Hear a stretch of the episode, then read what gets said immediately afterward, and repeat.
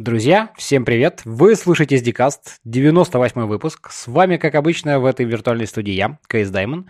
И сегодня у меня в гостях Олег э, Шелаев, developer advocate проекта Graal VM в команде Oracle Labs, собственно, компания Oracle. Олег, привет! Привет, очень приятно быть здесь. Очень рад тебя слышать. Да, взаимно. А, Олег, ну по традиции, давай не будем ее нарушать. Э, расскажи чуть больше про себя вообще, как ты давно и чем занимаешься, как попал в наш там славный айтишный мир, ну и как ты вообще пришел к э, тому, чем вот сейчас там рассказываешь, проекту и вообще своим занятиям. Да, конечно. Началось это все давным-давно в Эстонии. Э, в Эстонии, и я учился в школе, и потом я поступил в университет. Удивительно, но до поступления в университет я программированием не занимался. Я знал, что существует интернет, а, я знал, что можно там какими-то дискетами переносить с компьютера на компьютер игры, что там где-то есть HTML. И вот. И почему-то я пошел в университет на, на ИТ. И там начал программировать э, каким-то образом э, в Тарту в Эстонии. Э, хороший университет, мне очень нравилось. И после этого, со второго курса я пошел работать. Э, программистом в контору, которая называлась WebMedia. Э, это такой Java Shop, э, который делает разработки для ну, паблик сектора в Эстонии, там, private сектор, телеком, прочее. И мы разрабатывали какие-то инфосистемы. То есть я был такой типичный веб-программист на Java. Это был где-то 2000, 2007, мне кажется. Вот. После этого я ушел в компанию Playtech писать онлайн-гейминг-платформы и это было уровнем ниже, чем веб-разработка. И это было очень прикольно. Мы там делали свои какие-то фреймворки, мы там запускали какие-то треды. треды ну, уровень ниже, в смысле, не по качеству, а именно потому, что более глубинный, более низколежащий, да? Да, да, да, да, более низколежащий, то есть он от э, типичного веб-приложения перешел в уровень там, своих фреймворок, там какие-то concurrency issues у нас там треды воровали переменные, а, там какая-то нагрузка была, были специальные машины, которые стояли в подвале и генерировали рандом, прям трушный рандом. Было интересно. Классно. Вот. После этого я перешел в Zero Turnaround, а, где мы делали GG-Rebel, X-Rebel, Live Rebel в, том еще, в то время еще. То есть еще уровнем ниже, то есть до уровня Java агентов, как бы спускаясь ниже и ниже. А потом в один прекрасный момент в Zero Turnaround а, возникла такая необходимость в более маркетинг человеке. А, то есть нужно было поддерживать блог Rebel Labs, который разрастался, который становился более популярный, а, нужно было генерировать туда контент интересный, нужно было настраивать каналы в экосистему, в комьюнити. И каким-то образом я туда попал. То есть меня спросили, интересно ли мне это. И мне казалось, что я достаточно э, социальный человек, э, что мне интересно встречаться с людьми, разговаривать с людьми, выяснять, какие у них проблемы, помогать им решать их проблемы. Э, и я согласился. Оригинальная постановка задачи была такая, что я один день в неделю буду программировать. Да. А остальные четыре а. дня, соответственно, писать что-то, да, там где-то. Ну, а, соответственно, четыре дня в неделю я буду заниматься маркетинг, девелопер адвокаси и прочее. Вот. Но, соответственно, конечно, так никто не, ни, ничто не работает. Во-первых, когда ты четыре дня в неделю делаешь что-то, у тебя становится так много задач, а, что ты просто, у тебя не хватает времени. Соответственно, и ни в каком проекте на один день в неделю никакой разработчик тоже не нужен. Ну, логично, да. И потому что это просто overhead management этого одного человека будет гораздо более э, э, невнятный, чем, чем, чем его выхлоп. Вот. И, в общем, я стал э, полностью девелопер-адвокатом. Потом наша команда немножко разрослась. Там был Саймон Мейпл, Антон Архипов, э, и у нас была классная команда э, Developer Advocacy в Zero Turnaround. А потом осенью прошлого года или зимой прошлого года Zero Turnaround купили, и, соответственно, я стал смотреть по сторонам, куда бы пойти. И э, Томас Вуртингер, мой сейчас менеджер, который директор и лид проекта GraalVM, предложил мне прийти вот в проект GraalVM. GraalVM это, если вы не знаете, такая виртуальная машина. Такой рантайм для запуска программ на разных языках программирования. Это очень интересный рантайм, очень интересный проект. А, а уровнем еще ниже, чем, скажем, Java агенты. Это прям сама виртуальная машина. То есть я продолжаю свое путешествие как бы... Э, в глубины, по, в глубины, так да, сказать. По, по уровням абстракциям все ниже и ниже.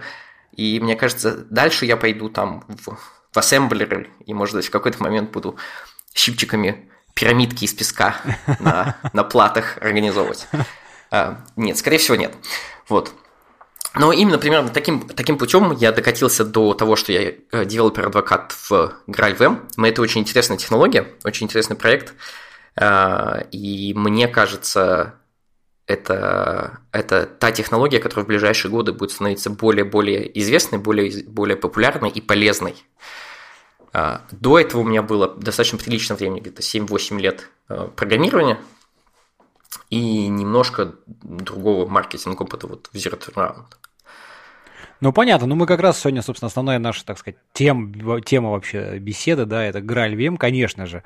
Вот. Сейчас мы про него поговорим, знаешь, но единственное, что хотел вот еще немножко а, такой момент спросить, как раз-таки ты вот рассказывал, как что в Zero Turnaround стал появилось понимание, что нужно вот это какая-то, так сказать, там, developer advocate деятельность, да, то есть какая-то популяризация. И вот немножко про это хочется поговорить, но, может быть, начиная оттуда, и там в Oracle сейчас как, как в продолжении, в общем-то, этой темы, да, насколько вот э, ну, как, как немножко, знаешь, не знаю, как, как вообще развивалось это направление? То есть раньше, вот там, вспомню, там, 5-10 лет назад, никто, ну, во-первых, очень мало кто делал, не, ну, наверное, кто-то делал какие-то вот эти, такие сказать, там, фреймворк, продукты для программистов, да, в коне, такие, то есть не конечные продукты там для пользователя, а вот что-то такое для а, разработки сопутствующей. Но вот такой активности какой-то публичной особо не было. То есть, ну, как бы делали, ну, где-то как-то кто-то находил, я уж не знаю, там, спасибо Гуглу или еще чему. Но в какой-то момент, вот, э, мне кажется, как раз-таки это примерно там лет, ну, уже, наверное, лет 7-8 назад, а, стало вот очень активно набирать э, обороты вот это направление, когда а, компании поняли, что да, мы делаем продукт для программистов, но мало просто его делать, там как-то в Гугле, там, не знаю, в поиске находиться, да, что нужно еще провести какую-то активность. Там первое, это самое очевидное, да, там писать блоги постоянно о том, кто мы такие, зачем мы, что и как. Ну и вот прочие сопутствующие штуки. Вот э, расскажи немножко, как, как в твоем случае, как вот, ну вот, по твоим ощущениям, как это происходило, зачем это нужно, что это дает, дало, или как вот, как увидеть результаты этого, ну то есть как, как, как это все развивалось развивалось. Просто интересно тоже послушать. Да, это очень хороший, интересный вопрос. Тут надо, после того, как я поговорил про себя, нужно отметить, что я не являюсь spokesperson Oracle, и все, что я говорю, это мое личное мнение. Да, дисклеймер, а, забыли. Да, нет, ну это действительно на самом деле важно. А, мне кажется, мне кажется, э, в какой-то момент индустрия ИТ поняла, что основой всего, основой всего нашего мира являются разработчики – Правильно? Потому что это, это именно те люди, которые творят, э, которые создают продукты, которые приносят бизнес-value, э, которые являются как бы в центре вот этого бизнес-процесса, который начинается с, с какой-то проблемы и заканчивается каким-то решением, которое э, кто-то покупает, использует или каким-то образом ну, оно в жизни используется. Вот. И разработчики это такая очень немножко странная порода людей, и я говорю это основываясь на своем долгом опыте разработчика, не очень долгом, но на своем сколько-то лет я был разработчиком, а, мне кажется, разработчики немножко как тинейджеры. Они постоянно сидят в интернете, и у них очень четкий фильтр на а, различный на различную маркетинговую чушь. Точно так же, как ты приходишь на сайт, прошу прощения, и ты автоматически блокируешь какое-то видение рекламы, даже если она просочилась через adblock. Наш мозг, скорее всего, даже ее не замечает. Ну да, Просто да, там, есть Хорошо, такое. там что-то что бликает, что-то там мигает, просто выключается, ты даже не видишь, что это. Вот. Точно так же, мне кажется, разработчик очень четко чувствует, когда с ним разговаривает другой разработчик, когда с ним разговаривает технический человек, который понимает, что а, проблемы, понимает процесс, понимает горе, беды, понимает, каково это все время смотреть на эти красные тесты, которые изо дня в день красные не работают, а как только они становятся зелеными, ты заканчиваешь наш и начинаешь пялиться в другие красные тесты. Как бы вот а, понимает будни разработчика проблемы и понимает, как много нормальные обычные люди о работе программиста не понимают. Вот. Поэтому обычный маркетинг трюки – и обычные маркетинг-подходы э, к разработчикам очень часто не подходят. А, поэтому для того, чтобы продавать продукт для разработчиков, в том числе платформы, где-то как бы те же самые где-то лет вот 7 назад, 7 лет назад, начался большой процесс по переводу э, приложений в облако, в различные облака. Ну, я не знаю, там, насколько точно. И стало понятно, что для того, чтобы твоим продуктом пользовались разработчики, тебе нужен канал связи с этими разработчиками. Тебе нужно, чтобы они тебе верили, тебе нужно от них понимать э, и принимать обратную связь, тебе нужно свои продукты делать лучше для них, причем не просто так, как тебе, как художнику, видится, что «О, давайте сделаем вот так», а на самом деле посмотреть, как они используют, в общем, с разработчиками нужно дружить. Как mm-hmm. если ты с разработчиками дружишь, и они верят тебе, что ты тоже разработчик, или что ты делаешь продукты не просто, чтобы с них содрать денег, а чтобы всем было лучше, то, соответственно, они начинают использовать эти вещи. А, ну, чем больше твои вещи использовать, тем проще тебе получить какой-то фидбэк и сделать их еще лучше. И получается такая спираль а, позитивного а, обратной связи, позитивной обратной связи. Угу. То есть, чем больше, чем больше ты это делаешь, тем лучше ты это делаешь. Чем лучше ты это делаешь, тем лучше твоему бизнесу в основном. Вот. И, соответственно, все, все э, компании, большинство компаний, у которых есть какие-либо предложения типа облако, платформы, фреймворк, э, стали задумываться о том, что market share э, разработчиков, которые используют и знают об этом, это очень важный ресурс. А так как маркетинг трюки не работают, нужно нужно, чтобы были люди, которые умеют с разработчиками говорить на их разработческом языке. И это именно те деврелы, дев-адвокаси, дев-адвокаси люди, э, те люди, которых когда-то называли евангелистами, потом перестали из-за религизационных, э, религиозных э, каких-то коннотаций этого слова. Вот. И так это началось. Это началось в Амазоне, это началось в Microsoft, это началось в Google, это началось в Oracle, Э, это началось у всех, у кого есть какие-то э, предложения облаков, даже у маленьких компаний. Это все всяческие платформы типа Twilio, э, там SMS и любой сервис, который позволяет что-то построить, который предлагает какой-то API, им выгодно иметь какую-то команду DevRel, чтобы разработчики знали и пользовались их продуктами.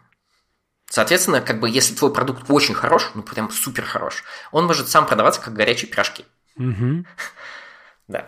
Когда-то лет 7 назад я так думал, что Джеребель будет продаваться сам, как горячие пирожки. Вот, оказалось, что если ему помогать продаваться, то он продается гораздо лучше. Лучше. Как, как я не знаю, как Теслу там или что, что сейчас хорошо продается. Вот. А, такая вот работа у DevRel а. Ну, понятно. Но угу. это, ну, то есть, а, а, на самом деле тут две вещи. DevRel – это канал между разработчиками и командой.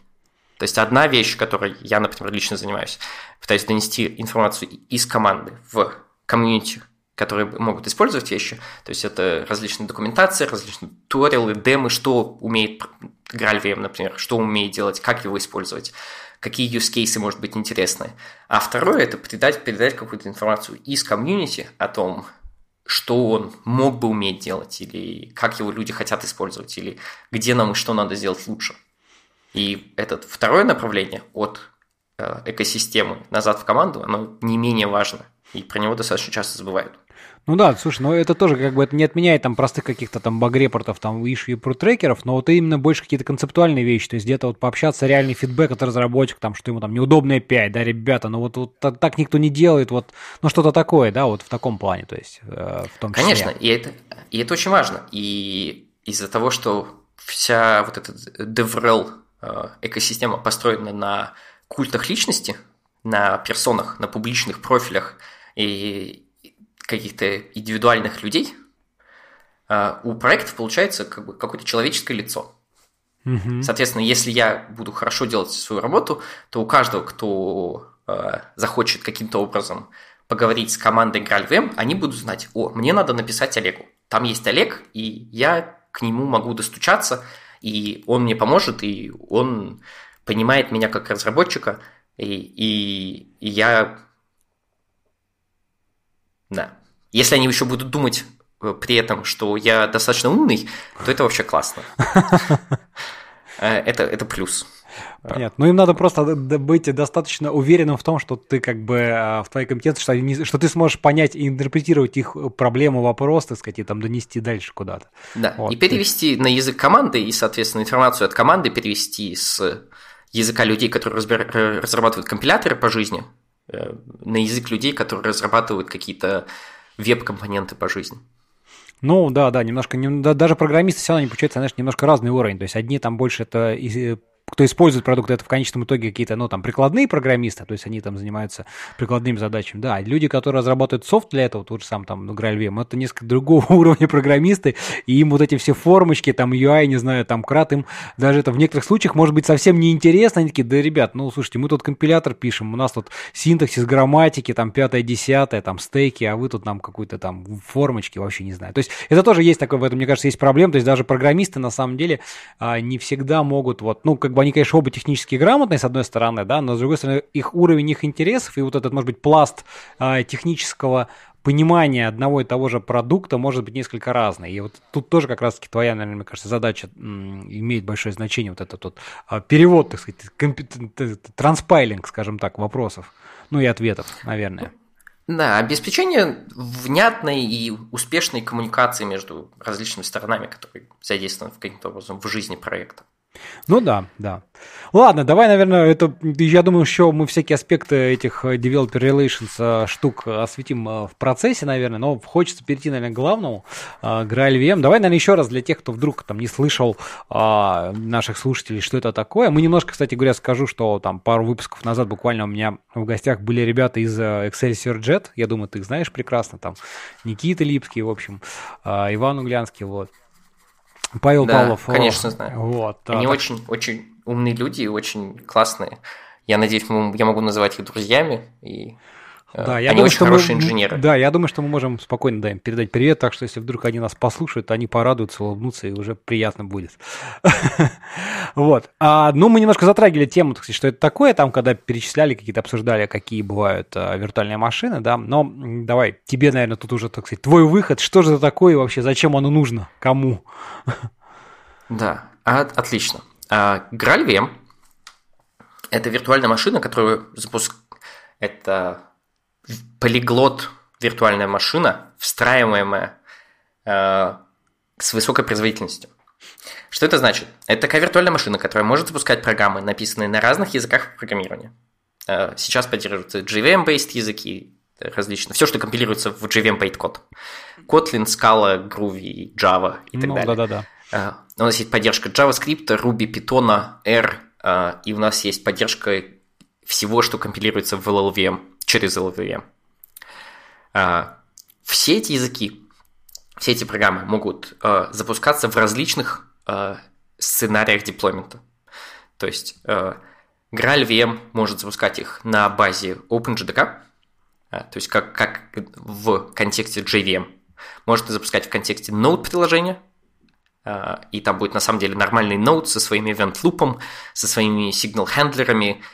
Просто внутри этого приложения можно использовать программу на питоне, а, например. Mm-hmm. И так, таким же образом GraalVM может спускать эти программы встроены в базы данных, например, или в какие-то нативные приложения. А, у нас есть какие-то экспериментальные билды Oracle базы данных, конечно. Ну, конечно, да. My, MySQL. И плюс какие-то, какую-то часть приложений GraalVM умеет компилировать в... Э, там есть специальная утилита, которая может компилировать твое приложение в нативный как бы executable бинарник, в экзешник такой, э, который потом будет запускаться.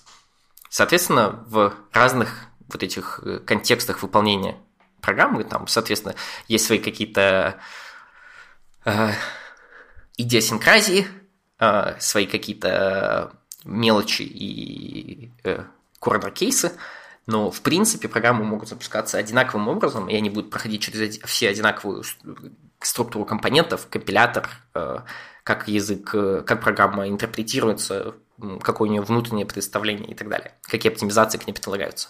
Вот, во всех этих контекстах. Угу. И, так сказать, обещание KRVM, что все эти программы э, на всех этих языках можно запускать с высокой производительностью. То есть GraalVM хочет быть самой быстрой виртуальной машиной, самым быстрым рантаймом для запуска программ на вот всех этих языках. И в данный момент это в той или иной степени является справедливым. А, это достаточно непросто, и тут не очень, не очень, не очень легко сказать, что, что быстрее или что медленнее, особенно в контексте полностью как бы рантайма для языков программирования. Потому что всегда можно подобрать какие-то микробенчмарки или какие-то игрища компиляторов, где определенный рантайм будет просто лучше. А, или из-за того, что он просто действительно лучше, или из-за того, что просто он на данной конкретной бенчмарке показывает лучший результат. Ну да, это такой вот. непростой не, не вопрос. А, а, угу. Но, но, но, что а, что GraalVM, из чего GraalVM состоит, да, может быть, э, или нет, не так. В общем, GraalVM запускает программы, этот весь процесс идет, это проект, который был в академической разработке э, достаточно долго, лет 7 или 8 сейчас. Началось все с того, что м, люди стали писать Graal-компилятор, э, такой новый компилятор, который в то время э, в то время был, он и сейчас новый, а тогда он был совсем новый в академической разработке. А, и, и на базе его стали потом нарастать различные э, поддержки различных языков, э, фреймворка для создания интерпретаторов языков, э, различные среды выполнения, как это все встраивать, различные отдельные оптимизации и так далее. Слушай, ну вот. вот сейчас мы, наверное, углубимся, ну, пойдем уже дальше, сказать, там из каких он компонентов что стоит, но вот в целом как бы история, да, то есть основная эта идея, вот из чего он появился, просто это э, компилятор какой-то академический, ну, просто, так сказать, PhD кто-то захотел там новый защитить, или вот как пришло вот к тому, что, а давайте будем разные языки, вот этот интероп, вот все же цель была вот как, как одна из ключевых каких-то, или что-то другое? Да. А, честно, меня там не было, но вообще суть, как бы GraalVM э, – это такой проект, который разрабатывается в основном в Oracle Labs. Oracle Labs – это Research and Development э, департамент внутри Oracle. То есть это набор людей, которые занимаются день и ночь тем, что они делают какие-то научные разработки. Они двигают вперед науку, они выясняют, что мы можем сделать как в принципе, с теоретической точки зрения в computer science – как мы можем лучше написать вещи, и потом в какой-то момент эта технология потенциально конвертируется в продукты, которые потом индустрия может принять и которые ну, в лучшем случае принесут благо как бы компании Oracle, правильно? Ну, конечно, да. А, в лучшем случае принесут благо всем, в как бы в return on investment сценарии принесут просто назад return on investment Oracle. То есть это а, такое академическое, академический департамент, где люди делают науку, где люди пытаются понять, как бы, что нового и как лучше сделать вещи. Вот, и да, началось все с того, что можно лучше сделать компилятор.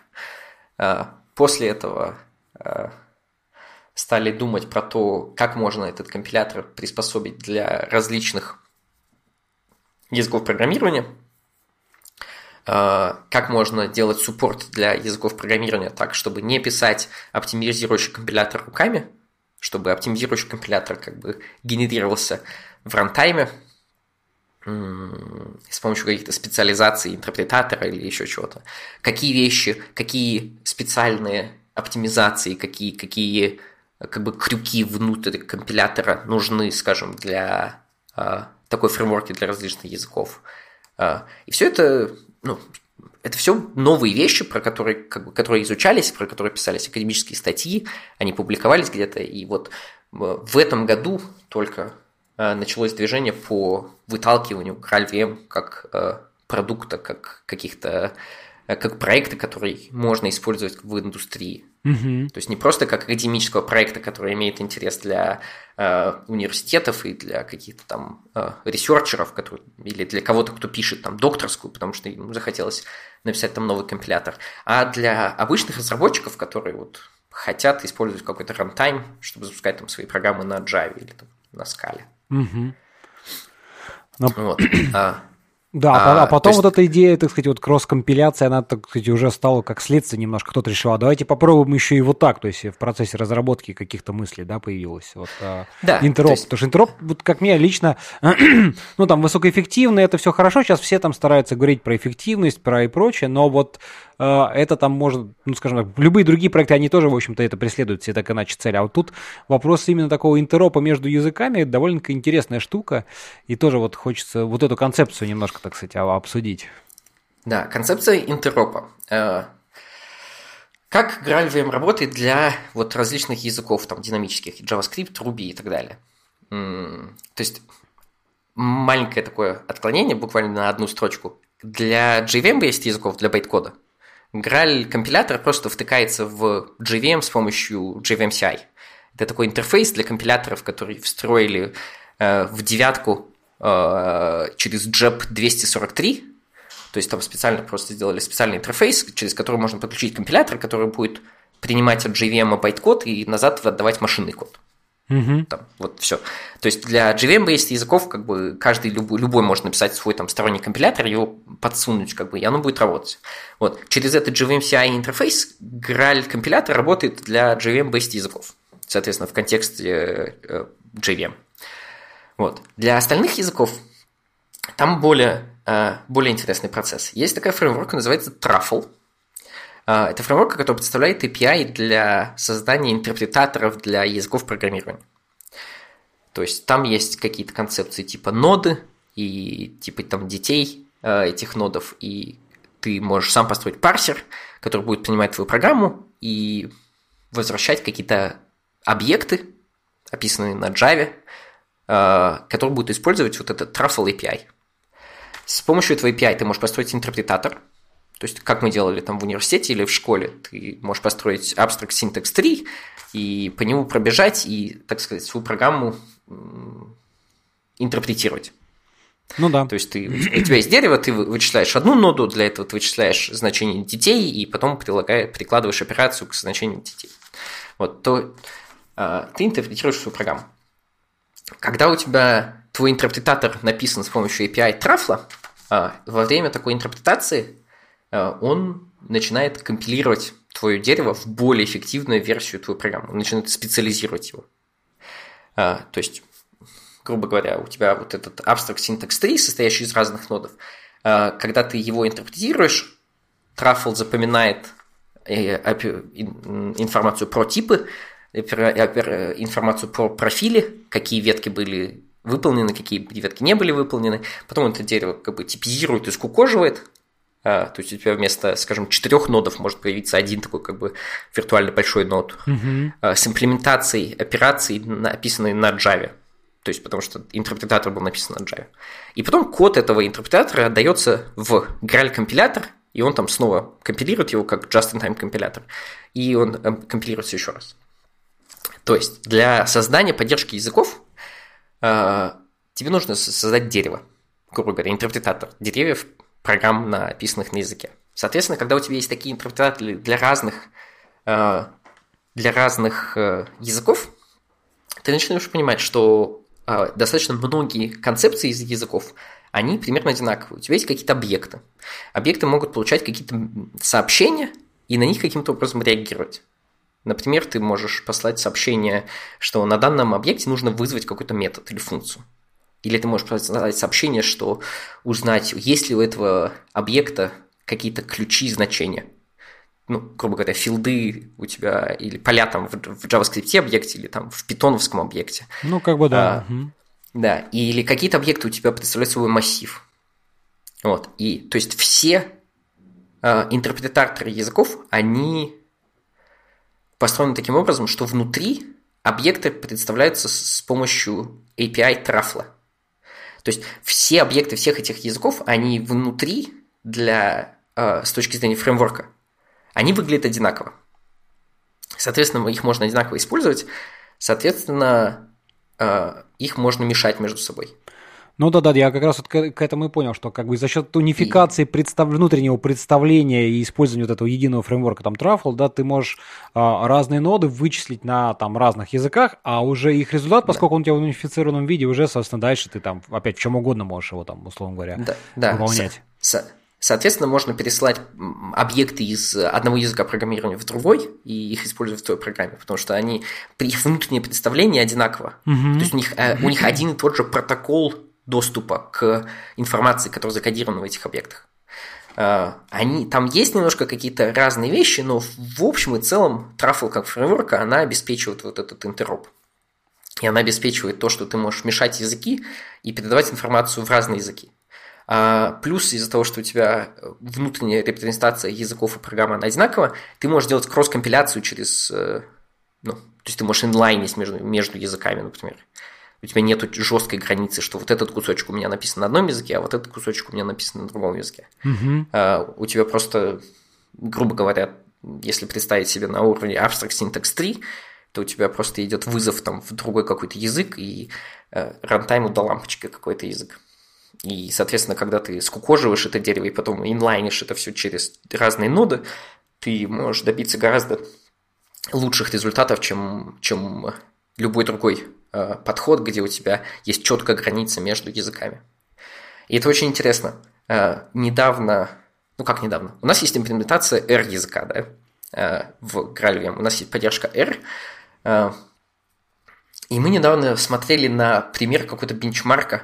Не помню точно, что он делал. У нас, у нас есть блокпост про это на medium.com slash graalvm, и там можно про Ну, мы добавим Найти ссылочки обязательно, да, конечно. да, найти, найти этот пост.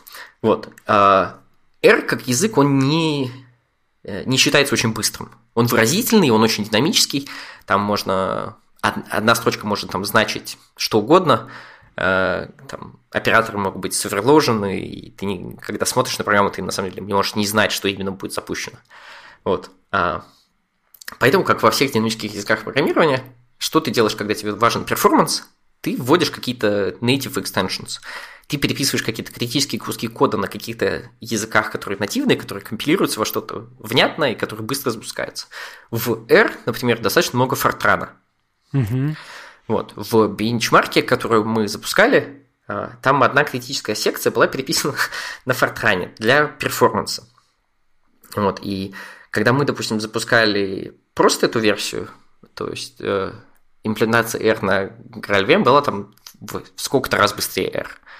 А если переписать этот кусочек фортрана в R, а, то есть если обеспечить компиляцию туда внутрь этих э, вложенных циклов, которые там запускаются миллионы раз, то тогда там этот прирост производительности вырастал там что-то в 30 раз или что такое. Нормально. То есть, то есть э, из-за того, что мы можем больше компилировать, из-за того, что Graal компилятор э, это очень хороший компилятор, э, вот такие случаются интересные перформанс-аномалии, когда уход в нативный код, например, не, на самом деле не прибавляет производительности. Интересно, кстати говоря, да, вариант такой. Пример, точнее, когда обратного, так сказать.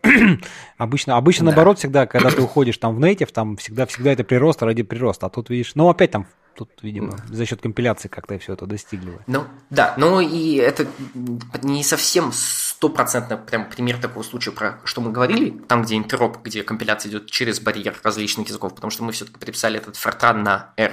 Ну да, А, да. Но, например, когда вот мы Ruby extensions запускаем, Ruby extensions идут через э, компиляцию в LLVM биткод, и LLVM биткод запускается на GraalVM через э, наш интерпретатор LLVM биткода. И там компиляция идет между Ruby и вот этим LLVM, она как бы единая. То есть там происходит компиляция через границу языка. Интересно. Вот. Насколько это, насколько это быстрее, чем, чем э, запускать нативные extensions на нативных языках, я сейчас не могу сказать. Но это приносит результаты. Наш Ruby достаточно быстрый.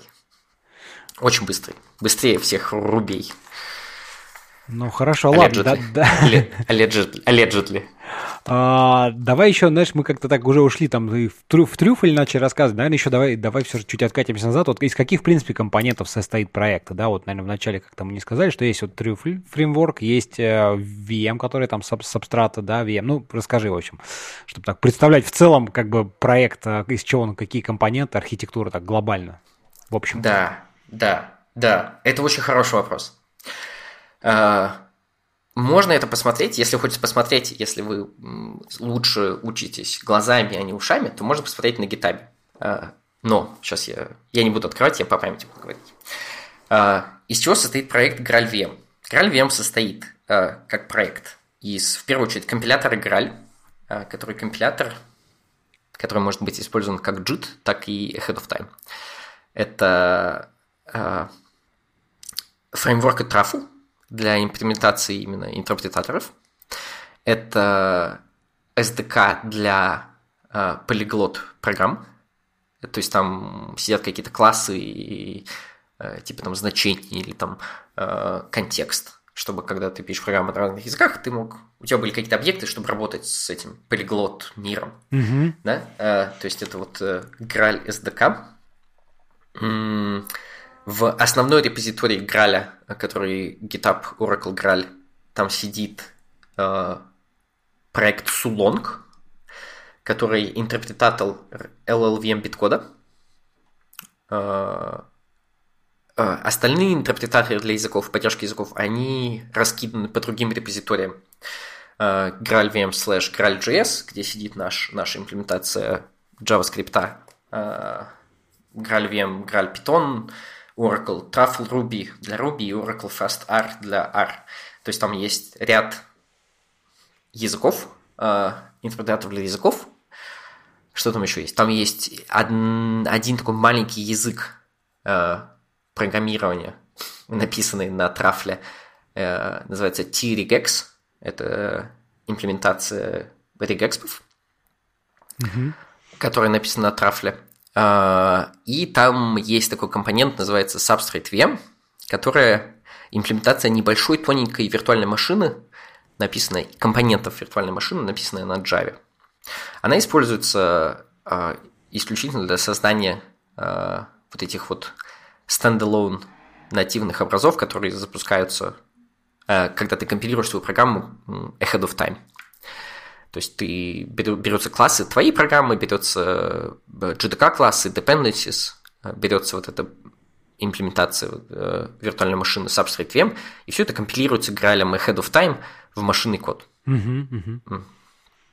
Вот. а в результате получается такой как бы блоб, э, такой бинарный файл, э, и из Substrate VM, например, приходит э, имплементация garbage коллектора. То есть э, твоя программа как бы предполагает, что память бесконечна, что можно аллоцировать объекты, и они память никогда не закончится. Соответственно, что-то должно как бы делать так, чтобы память никогда не заканчивалась, и чтобы умершие объекты э, собирались. То есть, так как программа сама этого не делает, соответственно, ну и никто не пишет программу на Java, занимаясь тем, что как бы давайте аллоцируем здесь память для одного объекта. А, Где-то должна быть имплементация garbage коллектора, например, и других каких-то примитивов, которые виртуальная машина предлагает. Например, как э, треды работают, или потоки там, или где код кэш сидит, еще что-то. Вот. И такие вещи как бы имплементированы в Substrate VM, который используется для вот этих э, executable бинарников, экзешников. Мгм. Вот. М, По-моему, это все компоненты сейчас, которые есть. Которые там есть. Почему? Потому что сердцем всего проекта GraalVM является, конечно, компилятор. И компилятор это то, что позволяет каким-то образом во всех контекстах зависимо. То есть это компилятор, который компилирует JVM байткод, это компилятор, который компилирует вот эти трафловские интерпретаторы, Э, это компилятор, который компилирует ahead of time вещи для вот этих вот native images. Э, Это компилятор, который дает трафлу какие-то ручки во внутренности компилятора, чтобы позволять эффективно оптимизировать э, деревья для интерпретаторов и так далее. Ну, понятно, Вот. что это такой, да, ключевой, ключевой момент всего этого дела. Как бы бе- без вариантов. Да, что, что, что интересно, это то, что сами платформы, которые запускают вещи, то есть, например, JVM, а он не, э, не является как бы под проектом GraalVM. То есть, когда мы собираем и предлагаем наши сборки GraalVM, там сидит обычный build, э, по-моему, сейчас Oracle JDK, может быть, OpenJDK, э, в котором просто сидит JVMCI, где по дефолту заенейблен Graal компилятор, э, где на boot класс pass положены truffle джары, необходимые для поддержки truffle и вот этих интерпретаторов. Э, Соответственно, там сидит имплементация Node, которая не мы с нуля написали, которая нормальная интерпретация Node, э, Node.js, где просто V8 заменен, заменен на наш движок JavaScript, э, на GraalJS. То есть там обычный нормальный Node И, соответственно, когда GraalVM встраивается в, там, в базу данных или еще куда-то, да, там ну, база данных тоже приходит как бы со стороны, она не является под проектом в проекте GraalVM. То есть сам проект GraalVM – это набор таких компонентов, которые обеспечивают э, возможность создания такой вот виртуальной машины. Такой, ну, такого рантайма, где на самом деле сам рантайм очень часто приходит из других open source проектов. Ну, вот это, кстати, очень интересно, да. Вот я так пытаюсь, то есть э, со стороны, если так попытаться осмыслить все это, что действительно, то есть там вы не начали там с нуля писать, там, сказать, э, GVM, ноду там, да, и прочие штуки, но, тем не менее, вот как бы такие а, сумели очень как бы так аккуратно вот встроить вот эти кирпичики таким, да, а, поверх существующих каких-то там, не знаю, интерпретаторов, компиляторов. Ну и в то же время вот а, давая такую возможность вот этой универсальности, платформенности, платформу независимость такую добиться. Да, и, и, и, и именно это было как бы одним из главных дизайн uh, decisions в самом начале э, чтобы платформа была встраиваемая, чтобы она была модульная, Э, чтобы, чтобы там были отдельные кусочки, которые хорошо собираются вот в этот финальный лего-комплект, э, который теоретически гораздо легче мейнтейнить, чем, скажем, такой гигантский монолит кода, который будет сам делать все, что необходимо для виртуальной машины. Вот.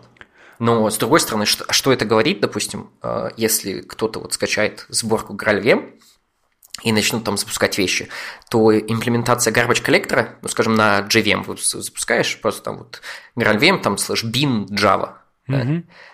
да? а, top tier JIT компилятора будет Graal, а garbage collector будет имплементация из проекта там OpenJDK. То есть это как бы нормальная обычная Java, где просто заменен компилятор. Ну, Соответственно, да. это как бы делает э, площадь разработки, которую как бы делает команда GraalVM, меньше. Ну, Соответственно, ну, логично, сфо- да, да. сфокусироваться на вещах, которые мы действительно умеем делать, и хорошо мы делаем. Вот. Вот такие компоненты. На самом деле, если кому-то интересно э, про GraalVM в целом, э, в какой-то момент там тоже у нас была одна из первых этих блокпостов, которые мы делали, было там 10 вещей, которые GraalVM может делать. И там Крис Ситон, э, лид проекта Truffle Ruby, э, описал какие-то вещи, которые можно делать с помощью GraalVM. Там использовать как JIT-компиляторы, как бы заменять и писать, там, как, как менять этот JIT-компилятор на лету. И как э, ссылки на какие-то сампл языки программирования, которые, если очень хочется сделать свой интерпретатор для своего какого-то языка, то как это сделать? Или как там скомпилировать Java-программу как э, нативную библиотеку shared library, и там, чтобы ее откуда-то вызывать. Или э, мы можем, например, запускать LLVM биткод в, в сэндбоксе. Да? В общем, что я хочу сказать, там есть одна такая статья, которая очень хорошо описывает, что GraalVM может сделать. Мы на нее и... тоже обязательно да, добавим в шоу-ноты. Да, угу. и, и если кому-то интересно, как бы, как вот эти разные как бы, компоненты, которые, в принципе, в, общем, если просто их перечислить, там фреймворк для языков программирования, компилятор, там Polyglot API, да, regex какие-то, uh, LLVM, биткод, интерпретатор, они как бы не складываются в такую картину, что это дает. А на самом деле это дает очень интересные возможности, если, если к этому правильно отнестись. Да, интересно. Ну, оставим как раз, говорю, кому интересно, народ сходит, э, почитает. А, давай, наверное, вот, э, ну, поскольку мы уже там много раз упоминали, что там компилятор, он такой ключевая вещь, в общем-то. И вот, э, опять-таки, там, возвращаясь там, от, к, отсыл, а, к отсылке там к Excelsior JET, вот подходы, да, вот тут есть JIT, ну, в смысле, just in time, да, компиляция, это привычный всем, но в то же время еще и вот Head of Time, штука, которая а, ну, позволяет, с одной стороны, тебе компилировать что-то, так сказать, наперед, да, в нативный там код какой-то, с другой стороны, вот, э, ну, она у вас, э, вот расскажи, как устроен ваш, да, так, издалека, как устроен ваш там компилятор, ну, в целом, вот, э, понятно, что там, наверное, глубоко какие-то там прям совсем технические вещи э, нам так в аудиоверсии сложно будет э, лезть, но, тем не менее, вот, как бы, общей концепции, то есть есть JIT, да, вот, опять-таки, чем он отличается там от а, обычного по сравнению там с другими, то есть что он дает, опять насколько, ну вот, вот э, какие-то слова такие, да, про это. Да. Э, окей. Граль компилятор. Компилятор, написанный на Java, э, использует внутри такой Program Dependence Graph, очень похожий на граф, который использует C2. То есть у тебя программа представляется в виде графа, где плавают такие различные ноды, которые из себя представляют операции в, у тебя в одном графе есть два, два представления программы.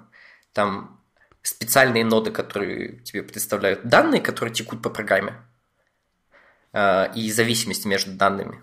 То есть, допустим, там параметр и, и там, или там 5 у тебя где-то вот константа протекает через программу. А, и в этом же графе у тебя есть второй, как бы, вторая сеть э, нодов, которые представляют себе control flow программы. Там, if и циклы и так далее. Вот. Это внутренняя репрезентация, над которой работает Graal компилятор. Э, то есть там ты даешь ему JVM байткод или какие-то вот эти графы, каким-то образом представление вот этот граф делаешь и даешь Graal, Graal компилятору, и Graal компилятор его модифицирует. То есть этот, этот, этот, этот граф трансформируется, ты смотришь на него, говоришь там, о, хорошо, вот у меня вот так вот ноды расположены, так в такое созвездие, это значит, что я могу это созвездие трансформировать вот там в такое созвездие. И, скажем, там не вызывать вот этот метод, потому что э, результат этого метода нигде не используется. И этот метод там не имеет каких-то сайд-эффектов, еще что-то. Mm-hmm. Ну, например. Mm-hmm. Соответственно, то есть оптимизации, ряд оптимизаций происходит на именно графе репрезентации программы. Это такой C of Node компилятор. Э, похожий на C2. Э, написанный на Java, граф немножко отличается, и насколько я помню, там одно из самых главных отличий, то, что ноды в другую сторону, э, не ноды, эджи между нодами направлены в другую сторону. Что именно это дает, я думаю, в, под... в аудиоподкасте это не объяснить. Я, честно говоря, сам не очень хорошо представляю. Но угу. немножко, немножко отличается. Вот. Э, как работает Just-in-Time компилятор? Это очень как? Собирается профиль, да? ты запускаешь свою программу, ты смотришь, какой код выполнялся, ты передаешь компилятору байт-код или вот внутреннюю репрезентацию программы каким-то образом, этот граф, да, и говоришь, что вот, ага, вот эта ветка у меня запускалась там тысячу раз, а вот в эту ветку мы ходили там два раза. И компилятор может делать какие-то спекуляции. Когда у нас приходят у тебя интеджеры, тогда мы можем запускать вот такую версию этого графа. А если там случайно придет лонг, то тогда нам нужно деоптимизироваться и, и там запускать какую-то другую программу. Да? Вот. С профилем это примерно так работает. Компиляция идет, вот граф каким-то образом трансформируется, трансформируется, трансформируется, и потом э, на базе этого графа одна из последних трансформаций – это lowering в, в машинный код. То есть в какой-то момент Граль смотрит на граф и говорит, ага, у нас вот здесь надо там сделать два mov instructions и вот там вот в эти регистры записать вот эти значения. Как это происходит? Примерно так же, как во всех остальных компиляторах в мире. То есть ты смотришь на программу, которая что-то должна делать, она у тебя к этому моменту уже достаточно низкоуровневая, а, и у тебя происходят какие-то там вызовы методов, какие-то go-to, какие-то там джампы, conditional, unconditional и прочее. То есть, и в результате получается ассемблер. Да? Mm-hmm. Как это используется в, скажем, JVM? У тебя запускается JVM, начинается интерпретироваться твоя программа нормальным джавовским интерпретатором, потом там C1 вступает в, в игру, там собирается какой-то профиль, потом это все профиль и байткод там отдается Гралю, и Граль там смотрит на это и компилирует. В результате получится машинный код. Как работает Ahead of Time компилятор? Точно так же, только без профиля. То есть ты не знаешь, какая ветка у тебя запускается там тысячу раз, или какая ветка у тебя запускается? Два раза, или какие данные у тебя пришли вот в данный конкретный метод, были ли там как бы эти маленькие инты, или у тебя там всегда э, интеджеры? Или там number, или еще что-то там. Влезают ли у тебя данные всегда, даже если это там number, но у тебя всегда маленькие инты по значениям, или там у тебя очень, там, очень короткие стринги приходят в метод. Профиль тебе может сказать, что ага, у нас сюда всегда приходит empty string. А ahead of time ты, к сожалению, так сказать не можешь, поэтому у тебя какие-то спекуляции, они невозможны в ahead of time компиляции. Ну, это понятно, вот. да, логично. Но, но, но, но в принципе он работает точно так же, просто с очень глупым профилем. Правильно? То есть ты, э, когда компилируешь ahead of time что-то, ты говоришь, вот мой код, пожалуйста, скомпилируй его, и у тебя там происходят какие-то трансформации, э, не происходит никаких спекуляций, и в результате у тебя получается машинный код, который кое-как работает. А, это понятно. Слушай, знаешь, тут интересно вот какой момент еще а, по поводу всяких а, ограничений, да, потому что вот, например, ну, типичный пример, что-нибудь там, не знаю, какой-нибудь там авто, автолоудинг классов, да, динамическая подгрузка, вот каких-то runtime, runtime подгрузка, там, не знаю, библиотека, еще чего-то, да. Одно дело, когда у тебя JIT, ну, понятно, ты как бы на ходу нашел, ага, что-то пошел. Другое дело, как быть вот в случае с, соответственно, ahead of time, когда ты должен заранее это скомпилировать, компилировать. И, в принципе, ведь не всегда может э, так э, получиться, что заранее ты сможешь узнать, что же там надо подгрузить, да, там, так сказать, э, и так далее. Вот да. это такой очень такой тонкий момент. Да, да, это очень хороший момент. В данный момент, например, когда э, ты пытаешься с помощью Native Image скомпилировать программу Ahead of Time в GraalVM Native Image, когда она встречает какой-то такой момент, который она не может скомпилировать, потому что она не знает, какие там классы должны быть подгружены во время рантайма или еще что-то. Что эта утилита делает? Она говорит, я не могу это скомпилировать. И не компилирует эту вещь. Вот. А, и вот так она работает. Там есть ряд ограничений, которые в данный момент, э, какие программы могут быть скомпилированы в native image. Да? А, этот э, ряд ограничений описан достаточно хорошо и честно на GitHub. Там лежит документ, который мы стараемся поддерживать в соответствии с реальностью, о том, что и как компилируется, где и когда нужно сделать какую-нибудь конфигурацию. Ну, банальный пример, reflection. Да? Mm-hmm. Когда у тебя классы, допустим, вызываются и референсят друг друга через точечку, тогда ты можешь посмотреть на эту программу и сказать, ага, у меня класс А вызывает класс Б. А когда у тебя класс А вызывает класс Б, и, соответственно, в финальный этот образ включить там класс А и Б, а, а все остальное не включить. Потому что ты знаешь, что у тебя это не вызывается, и, соответственно, тебе это не надо это туда включать. А когда у тебя вызывается через deflection, то ты не всегда можешь сказать, что у тебя класс А хочет вызвать класс Б. Потому что у тебя может не быть этой информации в статическом ну, да, виде. да, да, конечно. Да. Вот.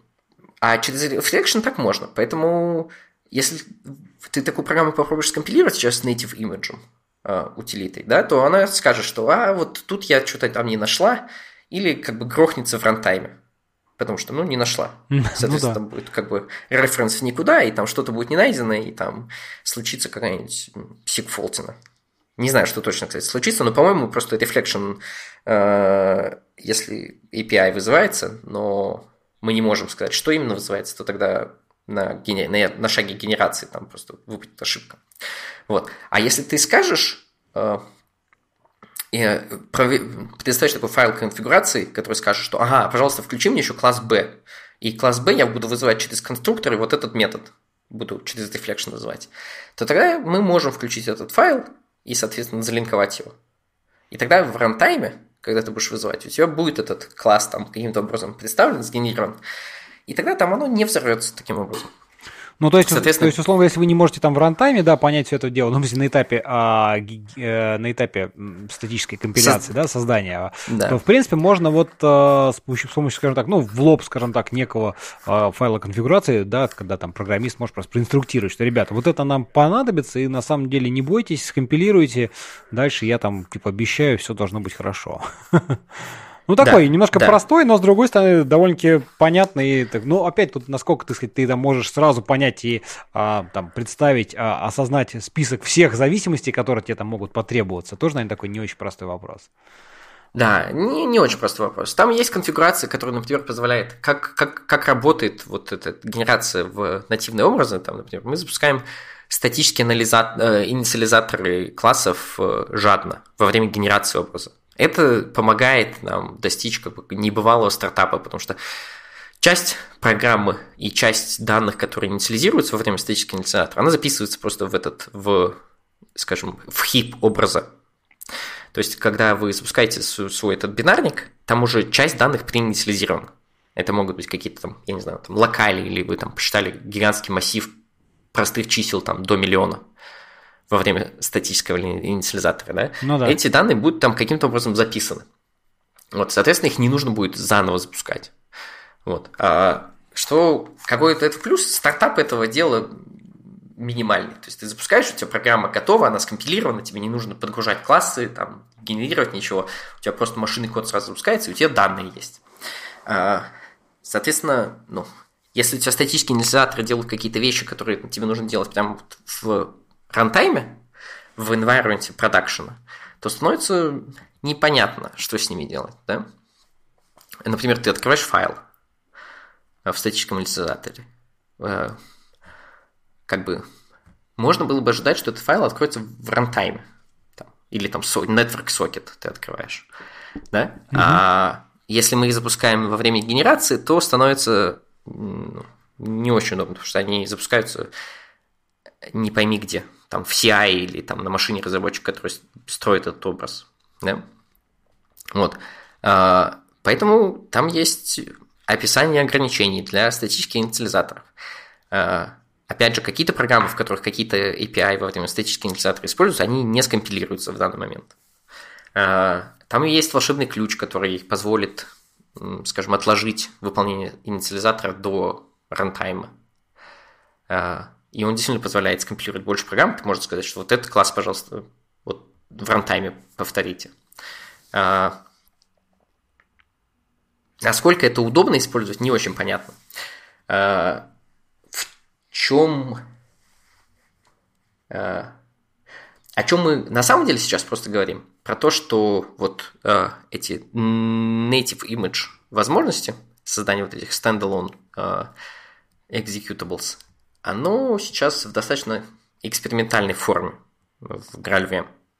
Вообще вся, вся GraalVM, э, весь проект, он сейчас в pre-релиз статусе. Там нету, нету релиза 1.0, э, который был бы поддержан и каким-то образом зафиксирован. Поэтому это такая экспериментальная технология. Вот. Поэтому у нее могут быть какие-то э, уши, которые торчат из разных, из разных углов. Вот. И э, что хочу сказать, что какие-то программы э, не скомпилируются в образ, какие-то программы скомпилируются, какие-то нетривиальные программы компилируются и очень быстро запускаются, и когда работают, они потребляют там буквально какие-то мегабайты памяти, а, и это очень, очень удобно, а, как а, вид деплоймента, да, вот такой native image. Ну, конечно, какие-то да. Программы, да, какие-то программы не работают таким образом, какие-то в силу того, что нужно предоставить конфигурацию, какие-то в силу того, что есть design decisions, которые были заранее заложены в такую компиляцию. Например, динамическая загрузка классов, ну, а, один из таких э, сложных вопросов, он был, ну, в native image не загружает классы динамически. То есть он, когда компилируется, подразумевается, что у тебя closed universe, у тебя весь байт-код, который когда-то будет запущен, он э, известен. Ну да, известен, доступен. Вот. Соответственно, ну, всегда можно собрать такую программу, которая не скомпилируется. Вот. Ну, а, как бы и да. Ну ясно, ладно. Вот, но всегда можно собрать такие полезные программы, которые скомпилируются, опять же. Вот. Что, что э, меня лично немножко в этой ситуации расстраивает, это то, что когда говорят про GraalVM, э, очень часто подразумевают именно вот эту вот компиляцию head of time в э, executables. Угу. Что немножко нечестно, потому что GraalVM это такой большой проект, который позволяет запускать разные языки в разных контекстах. Да? То есть, когда кто-то говорит, и вот, уважаемые слушатели, никогда так не говорите, что там GraalVM не работает с рефлекшеном, это неправда. это, это хуже, чем неправда, потому что это как бы не, не имеет никакого смысла. То есть Graal VM позволяет запускать программы в разных контекстах, да? И разные программы на разных языках программирования. То есть, когда мы говорим про Node приложение, там нету никакого рефлекшена. Там все динамическое. Ну, как бы да. Например. Вот. Поэтому нужно четко отдавать себе отчет, и когда говоришь кому-то, нужно говорить, что ага, вот там, когда ты компилируешь native image, тебе для поддержки рефлекшена нужно конфигурационный файл. Это немножко долго говорить, угу. но это будет четко и верно. А, соответственно, когда Graal VM запускает программы на JVM, что дефолтный метод запуска, запуска программ, а, то там работает Reflection, там работает GNI, там работает динамическая загрузка классов и так далее. Вот. А, где эти вещи нуждаются в конфигурации, вот в этом в создании таких нативных образов, что является малой частью. Если мы посмотрим на то, где запускается GraalVM программа, JVM, Node, MySQL, Oracle Database и вот эти standalone images, то это одна пятая деплойментов просто по, по количеству, по количеству, банально, да. по количеству, по количеству сред, да. А, то есть, да. Вот. Давайте будем точны в, в, в формулировках. Вот. Хорошее замечание. Слушай, расскажи, как вы все это дело, ну, там, не знаю, тестируете, да, вот тоже такой интересный, ну, не знаю, всегда интересно, а, как, а, да, а, одно дело там сказать, что там, сказать, что вот у нас там проект, вот, тем более, опять, когда ты даешь такой широкий API, который много чего дает, там много чего у тебя есть, у тебя есть там трюфель, у которого там куча ручек э, для построения, да, у тебя там есть, опять-таки, там какие-то да. в Substrat VM ручки для того, чтобы внутрь куда-то проваливаться, как вы все это дело а, одно дело разработать, другое дело еще и протестировать убедить, не сломать в дальнейшем, да, так сказать, при дальнейшей разработке. Вот как, расскажи немножко, как у вас проект построен с этой точки зрения. Да, э, разработка проекта ведется в основном в э, внутренних репозиториях э, Oracle Labs, которые зеркально отображаются на GitHub. То есть pull реквесты и комиты прикладываются во внутренние репозитории, и потом они появляются на гитабе. Это происходит в течение пяти минут. То есть э, ну, разработка, она видна, и вот она публична. Э, но все равно она идет через внутренние репозитории сначала. Э, на все комиты, соответственно, там наложен Continuous Integration, который запускает там, миллионы тестов. Э, и Graal VM тестируется в различных сценариях. Сначала по компонентам, то есть там есть какие-то юнит-тесты, еще что-то. Потом в дальнейшем там такие гейты, которые э, запускают более широкие тесты. Ну, что-то э, типа интеграционных общий... такое какое-то, да? Да, что-то типа, что-то типа интеграционных тестов. Вот, и потом это все строится, и в результате получается zip-архив. Вот. Тестов очень много. Плюс к тестам запускается огромное количество бенчмарок, чтобы, ну, так как мы хотим быть высокопроизводительной виртуальной машиной, производительность очень важна.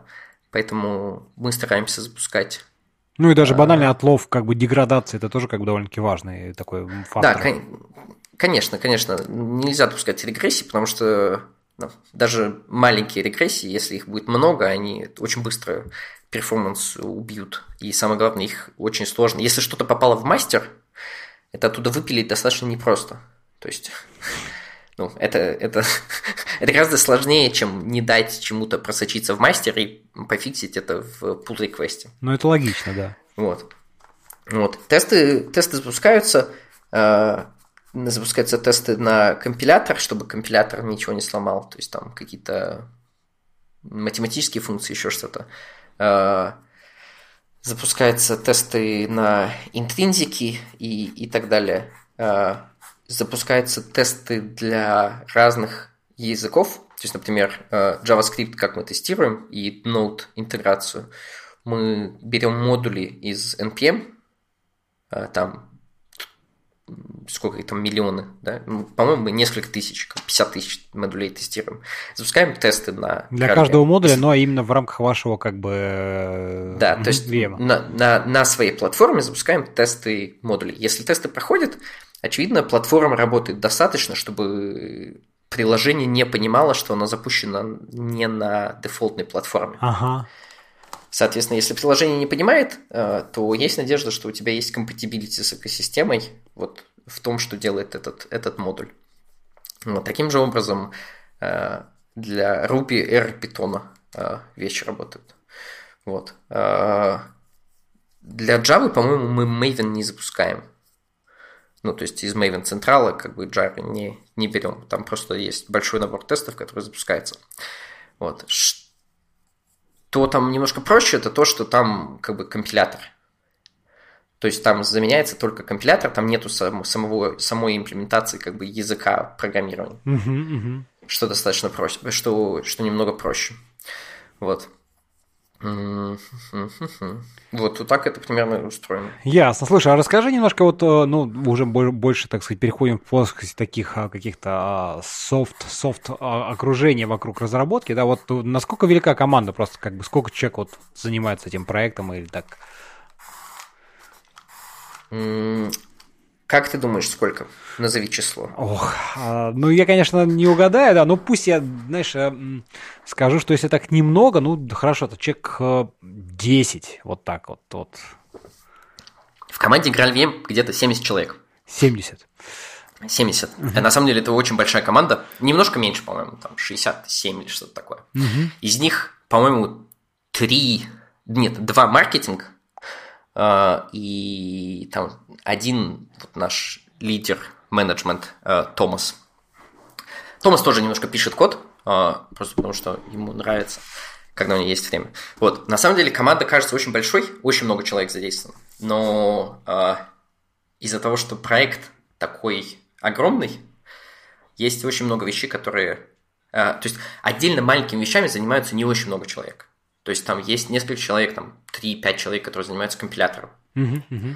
Есть там несколько человек, которые пытаются э, улучшить поддержку вот этого native image. Есть команда, которая занимается JavaScript, есть команда, которая занимается Ruby, R, Python, э, LLVM, Bitcode. Э, то есть там 5 языков, да, uh-huh. которые мы поддерживаем. 5 языков, то есть если там по 3 4 человека на язык, это уже получается 20 человек. Вот. Есть люди, которые как бы занимаются тем, что встраивают GraalVM в базу данных. Там есть часть, которая со стороны базы данных, есть часть, которая в команде. Есть люди, которые занимаются трафл э, фреймворкой. То есть, э, чтобы вот эта компиляция работала, чтобы API был внятный, э, чтобы полиглот API э, был достаточно выразителен, чтобы позволять позволять выражать мысли, которые ты хочешь в программах, которые написаны на разных языках программирования. Вот. А, то есть, на самом деле, если, если, если перечитать просто, что GraalVM умеет делать, то и, а, там по 3, 4, 5 человек как бы ассайнить на, каждый, на каждую маленькую тему, то количество людей растет очень быстро. То есть это очень большой проект, на самом деле, с точки зрения количества людей, которые в нем задействованы. А, и Поэтому, на самом деле, даже если кажется, что мы, может быть, какие-то индивидуальные вещи не делаем э, очень быстро, у нас, например, есть на GitHub issue про то, что э, люди хотят, чтобы были сборки GraalVM, которые на базе JDK 11. Угу. Что достаточно понятно. Сейчас мы выкладываем сборки на базе восьмерки. Э, предположительно, мне кажется, это большая часть экосистемы все равно запускает свои вещи сейчас на восьмерке, то есть это достаточно понятно. Но плюс у нас просто нету, нету сборок на 11, там еще какие-то вещи не работают. А, просто потому что это, это достаточно большой шаг вперед от восьмерки. То есть, ну, мне кажется, вот именно этот native image, допустим, не работает для 11. Угу. А, и, и, и компилятору там не очень просто. И там модуляризация пришла в девятке, да, то есть нам нужно, чтобы наши вещи были не только работали в контексте модулей, но они еще были сами э, как бы good citizens как бы в этом в модуль пасе. Ну конечно, чтобы конечно. Можно, чтобы чтобы можно было там модуль компилятора там подзаменить и там сделать upgrade module pass и там что-то, чтобы все это правильно соединилось и заработало. Это, мне кажется, тоже не очень тривиально. Вот, в общем, там есть технические проблемы. Вот люди очень хотят, как бы там, и там постоянно спрашивают, там, о, есть ли у нас этот ETA, как, когда придет билды на 11, как бы, ну, пока нету. И не очень понятно. Мы активно над этим работаем, но как бы говорить тоже, что придет там в феврале, это было бы неправильно. Угу. Вот. Во-первых, потому что не, не очень правильно такое обещать, во-вторых, потому что мы очень четко это себе не очень представляем, когда придет. Вот. Но что, что я хочу сказать, что даже если кажется, что в каких-то вещах там прогресс не самый значительный, на самом деле вся, весь проект RealVM движется вперед очень быстро. А, с прошлого апреля, когда мы стали релизить э, такие сборки релиз-кандидат с номером, так сказать, мы хотели заявить сообществу, что мы готовы сделать вот первый релиз. Угу. И, пожалуйста, сейчас самое время протестировать его, там, попробовать погонять свои ворклоуды, э, сказать нам, что у нас вот тут компилятор, у компилятора ус отклеивается, а, а тут как бы э, интероп API недостаточно выразителен. Э, и с того времени, по-моему, мы пофиксили, что 200 issues на гитабе, э, и сделали там сколько-то 11 сборок, и я уверен, у нас не меньше issues было в приватном трекере, который мы нашли. И мы же их и пофиксили. Вот. А, то есть все это движется вперед достаточно быстрыми, быстрыми темпами. Вот. Ну, хоро... К вопросу о количестве человек. Ага. Слушай, ну вот смотри, вот с одной стороны, как бы, да, open source вроде бы как проект, да, считается, но это опять такой вот open source, а, вот тут хочется, смотри, обсудить, то есть а, все равно он полностью контролируется и, в принципе, разрабатывается в а, Oracle, да, то есть как бы вы, есть какое-то там сообщество, ты говоришь, там даже 200 issues там на, на, на GitHub, значит, что есть какой-то уже комьюнити, кто-то там на него смотрит, там использует, заводит какие-то баги, но, тем не менее, именно разработка и вот вектор Э, развитие, он сейчас идет именно из, изнутри компании, ну, там, из Oracle Labs, и вот как бы полностью четко вот э, э, сообщество, скажем так, не, не то, чтобы прям сильно может там повлиять на там вектор его развития сейчас. Это интересный вопрос. И э, немножко loaded, мне кажется. Э, потому что open source проект – это проект, в котором source открыт, в котором достаточно пермиссив лицензия для того, чтобы этот source использовать, менять и каким-то образом э, создавать. Но у всех успешных, практически у всех успешных open source проектов есть какая-то команда мейнтейнеров, которая как бы вот core проекта, который двигает его вперед, у которого есть какой-то vision представление и который работает над этим проектом как бы день изо дня. Нет, это, это да, однозначно, да, я, да, я с тобой да, полностью согласен. Да, вот, угу. в, да, просто я, это контекст. Ага. У проекта GraalVM, да, такая команда внутри Oracle Labs. А, повлиять на то, что делается и снаружи, безусловно, можно. А, кардинально, а, скажем так, навяз, навязать или каким-то образом повлиять на то, чем занимаются люди внутри Oracle Labs – Скорее всего, снаружи это было бы э, немножко безосновательно ожидать, что так можно сделать. Ну, логично, да. Угу. Вот. По... Поэтому э, мы стараемся быть хорошим open source проектом. Мы понимаем, что быть платформой сложно, что успех платформы зависит от того, э, именно сколько людей ее используют, сколько проектов, где она используется. Э, мы стараемся двигать платформу туда, где она, куда комьюнити хочет, да, но, допустим, ожидать того, что придет тысяча человек на GitHub и поставит звездочку под э, «пожалуйста, сделайте интерпретатор для Go», угу. чтобы он, вот, Go можно было запускать на GraalVM, а, и что команда Oracle Labs начнет делать интерпретатор для Go, немножко безосновательно. Вот. Для контраста то же самое можно сказать для любой другой платформы, которая разрабатывается в open source, не open source, кем угодно. Если прийти в проект Node.js и сказать, что так, сейчас нам надо сделать так, чтобы Node.js запускал Java, и вот все там 9 миллионов Java разработчиков придут и отметятся в GitHub Node.js, что это нужно-нужно. Я думаю, это не, не очень повлияет на, на roadmap uh, Node.js. Вот. но это, это как бы в общем глобальном плане. В микроплане повлиять на э, то, куда движется Граль можно. Можно submit pull request, можно пофиксить какой-то issue, можно поп попробовать обсудить добавление какого-то API, в, допустим, Polyglot API. Э, это все можно делать. Там будет конструктивный диалог, э, и мы постараемся принять решение, которое будет удовлетворять все стороны. Mm-hmm. Ну, то есть, в принципе, у вас разработчики тоже, они как бы заглядывают там в GitHub, да, читают, в общем, как бы issue, которые там народ заводит. Э. Конечно, кон- конечно, разработчики смотрят на GitHub, разработчики э, э триажируют, триажируют issue с, с GitHub. Мы стараемся отвечать на вопросы, мы стараемся отвечать на вопросы на Stack Overflow, мы, у нас есть гиттер-чат, где можно пообщаться прям с командой, с людьми, и, и может быть, в, интерактивном режиме проще э, объяснить какие-то вещи, какие-то дизайнерские решения, почему так было сделано, а не по-другому. Mm-hmm. Э, э, и, э, и проект может двигать вперед. Я знаю его на Олег Чарухин.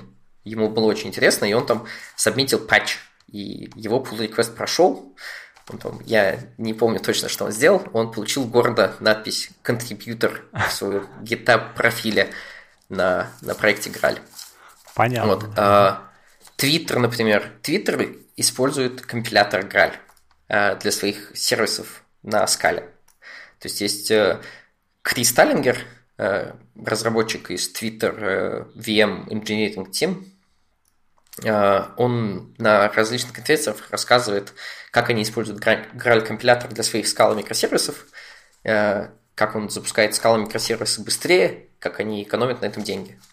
И сейчас последние пару докладов, которые он делал, я видел, как, как они используют э, байесовский э, reasoning и там машин learning небольшой такой, mm-hmm. для того, чтобы сконфигурировать компилятор, чтобы он еще лучше им компилировал их скаловские микросервисы и запускал еще вещи еще быстрее и экономил еще больше денег. Вот. Они используют компилятор. А, они работают с нами, они, мы общаемся насчет каких-то оптимизаций, которые могут э, сделать, допустим, граль компилятор еще лучше для именно Scala workload. Да, то есть, допустим, там, как соптимизировать вызовы через там, десятки интерфейсов, к примеру.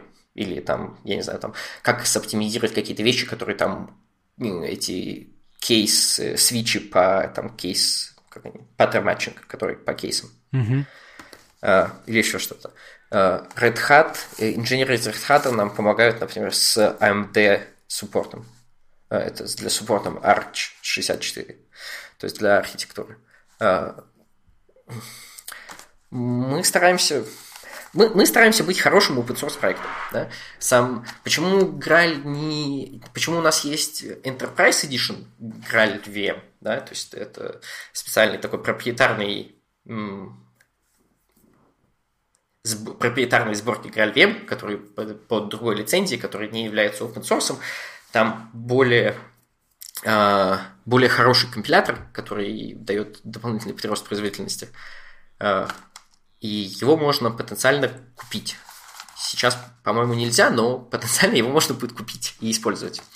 А, но он снова Почему? тоже сделан просто на основе этого компилятора, просто несколько какие-то дополнительные там ну, оптимизации проведены, или это уже отдельная команда да. делает этот отдельный компилятор? Нет, нет, нет, это делает та же команда, угу. это работает в той же инфраструктуре Graal компилятора, просто там есть дополнительные фазы оптимизации, э, которые производит дополнительные оптимизации и дополнительные... Как бы компилятор – это очень сложная такая машина.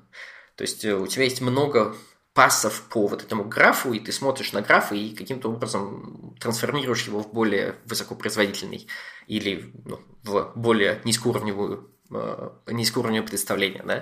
То есть, когда ты включаешь дополнительные фазы какие-то, очень часто происходит, что именно э, комбинация нескольких фаз дает прирост производительности. Угу. Вот. А, вот. А, то есть, да, там есть Enterprise Edition GraalVM, который, я надеюсь, будет продаваться как горячие пирожки и Теслы и, и, и прочее, а, когда мы сможем, сможем его официально продавать. Вот, потому что над командой, над проектом GraalVM работает 70 человек. Это достаточно большое, большое вложение. Было бы очень хорошо, если бы у такого важного куска э, софта, как платформа, э, была бы простая, понятная и э, опциональная стратегия монетизации. Ну, логично, логично, да. Вот. А, а, с чего мы говорили? А, да, с того, что из чего, как ведется разработка, и можно ли повлиять снаружи на то, что делается в проекте KLVM. А, да, можно. Ну, я мы понял, да, ты хорошо раскрыл мысли, вот. А, ну, ты, кстати, уже начал как раз упоминать э, вот следующий такой логичный вопрос, да, это где же, где же, в каких реальных проектах используется сейчас Грааль, да? Ты вот уже упомянул Twitter как один из таких вот э, моментов. Но, может быть, ты как бы еще кого-то можешь назвать, просто интересно, вот насколько. Да, да, да, нет, я могу, да, Twitter использует компилятор, и они, насколько я знаю, они не используют порки GraalVM, я не знаю точно, как они делают, как бы э, собирают ли они вот просто компайлер э, под проект в Oracle Graal Master, или они берут... Скорее, по-моему, они используют какую-то более старую версию Graal компилятора и просто используют на нем... Вот. Они используют компилятор. Я, мы сами гоняем какие-то Java деплойменты на GraalVM. И в Oracle есть такой проект NetSuite, это такая большая платформа для э, sales и всего цикла менеджмента предприятия. Mm-hmm. Там, складов, инвентаря, туннелей, туннелей, там эти sales promotions, э, весь этот sales funnel и прочее, там CRM, и мне кажется, это очень большая платформа. Вот, она может быть, э, клиенты могут ее кастомизировать с помощью JavaScript. Uh-huh. То есть там, клиент может писать какие-то мини-приложения на JavaScript, и они будут каким-то образом встроены в эту платформу и запущены для каждого конкретного клиента. Uh, NetSuite использует Graal.js для запуска вот этих кастомизированных JavaScript. Я не знаю точно, это по... они прям в релизе у них есть или это в разработке, но они работают над этим. Ну, все равно, все равно интересно, да. Угу. Это, это было анонсировано. Uh, я знаю а я не знаю, что я могу называть эти компании, но я знаю одну большую, достаточно большую компанию, которая делает э, что-то делает, не знаю, не, не что-то делает. У них есть приложения в, в облаках, которые работают с текстом. Mm-hmm. Скажем так, много текста. Они запускают Graal.js э, вместо Nasr. Мне кажется, они переехали. Я знаю одну компанию, которая э, экспериментирует с GraalVM для того, чтобы интерактивно переписать какие-то старые э, сервисы на Java, которые делают э, веб-приложения, на Node.js. И это такой use case, который, я думаю, в будущем, в ближайшем будущем, может больше и больше э, быть интересен для компаний, когда есть какие-то сервисы на Java, которые ты, например, которые рисуют тебе само приложение, да, то есть как бы фронт-энд, а бэкэнды у тебя или там middleware, у тебя это микросервисы, которые тебе подкачивают данные для виджетов сюда и туда. Вот сам этот фронтенд, допустим, у тебя на Java, и ты не хочешь больше его делать, потому что ну, хочется там React какой-нибудь использовать, чтобы ну, нативно там в ноде, да. Один вариант есть все это выбросить и переписать на Node.js с нуля. Что не всегда самый разумный вариант. А второй вариант, например, запустить это на Graal на GraalVM и запустить Node, из нее использовать все вот эти изменяющиеся библиотеки Java и э, как бы по кусочкам переписывать этот фронтенд. Слушай, ну вот это, вот это вот вообще очень-очень-очень, я... знаешь, такой, а. кажется, классная классная тема про то, что э, вот такое итеративное переписывание легаси кода на более-менее современные какие-то технологии. Да, да, это очень интересно. Мой, мне кажется, мне кажется, что как только в GraalVM мы напишем интерпретатор э, Каболи и Фортрана, нас осыпят золотом. Ну, как бы да, Потому, живых разработчиков Фортрана и Кабола уже, они, боюсь, очень старенькие да. стали. Их, э, да, как, а, как, как, бы... как, только, как только GraalVM позволит и вот именно так интерактивно переписывать э, приложение с Каболя на, скажем, JVM, э, вот такой интерактивный интер, use case интерактивного переписывания станет гораздо более популярный чем, скажем, сейчас. То есть из Java в Node.js это понятно, и это может быть полезно в каких-то сценариях, но может быть не очевидно прям всем и каждому, что да, это вот супер фича, супер платформа. Но я знаю, такие компании есть. Я знаю, одна компания экспериментирует с очень интересной вещью. У них есть э, внутренняя фреймворка, которая написана на э, каких-то JVM языках. Не помню, Scala или, или просто Java. Э, и у них есть ряд микросервисов, которые используют эту фреймворку. И, соответственно, у них есть ряд микросервисов, которые используют Node. Угу. Было бы в таком сценарии очень здорово, если бы все микросервисы конфигурировались одинаково, и у, если бы у них была одинаковая платформа. Да, то есть они бы одинаково читали YAML, они бы одинаково открывали сокеты, они бы одинаково принимали HTTP-реквесты, они бы одинаково логировали, они бы одинаково бежали на JVM и запускались бы, и команда бы знала, как конфигурировать garbage collection и memory usage и прочее. Вот. И они экспериментируют с тем, чтобы вот эту свою фреймворку, написанную на как бы э, чем-то JVM, э, чтобы ее заэкспозить в Node приложение. Чтобы можно было писать Node микросервисы, используя как бы JVM фреймворку, там, native-based или еще что-то. Да? И чтобы на, в JavaScript, вот в Node у тебя были только бизнес-логика. Ну, такая, как все-таки Такой... некая унификация платформы, и вот это низкоуровневая. Да, да, да. А, то есть, я не хочу говорить, что это прям как бы function as a service approach, но, грубо говоря, так, что ты внутри компании, ты говоришь, что вот, вот это у меня платформа, а сверху вот, каждая конкретная команда может писать именно бизнес-логику. Вот. Я знаю Goldman Sachs. Очень интересный у них проект был, сейчас есть. И они на Oracle Code Э, в октябре рассказывали про это, и есть даже видео. Э, у них, э, они большой банк, да, Goldman Sachs это большой банк, и они 25 лет назад, когда не было в мире питона и, и Java была молодой, и они хотели сделать и решили сделать свой внутренний язык программирования для кредит и риск калькуляций. То есть, и они его сделали. И теперь они его поддерживают. Ну, как бы вынуждены, есть, да, как ни крути, да. У них, есть, у них есть язык программирования, который они написали 25 лет назад, и за 25 лет назад он вырос, разросся, и теперь у них там несколько версий его чего-то, и на нем написаны миллионы строк кода, потому что все риски, там, credit calculations написаны на нем, там есть какие-то свои примитивы для этого, наверное, я не эксперт в домене э, финансовых вычислений, вот, но они вот поддерживают это. И они экспериментировали и сейчас продолжают с переводом этого языка на трафл, чтобы сделать интерпретатор его на базе трафла, чтобы его запускать на GraalVM. У этого есть ряд э, позитивных, э, позитивных сторон. Во-первых, э, потенциально он будет гораздо быстрее, чем кастомный интерпретатор, написанный просто написаны уже, да.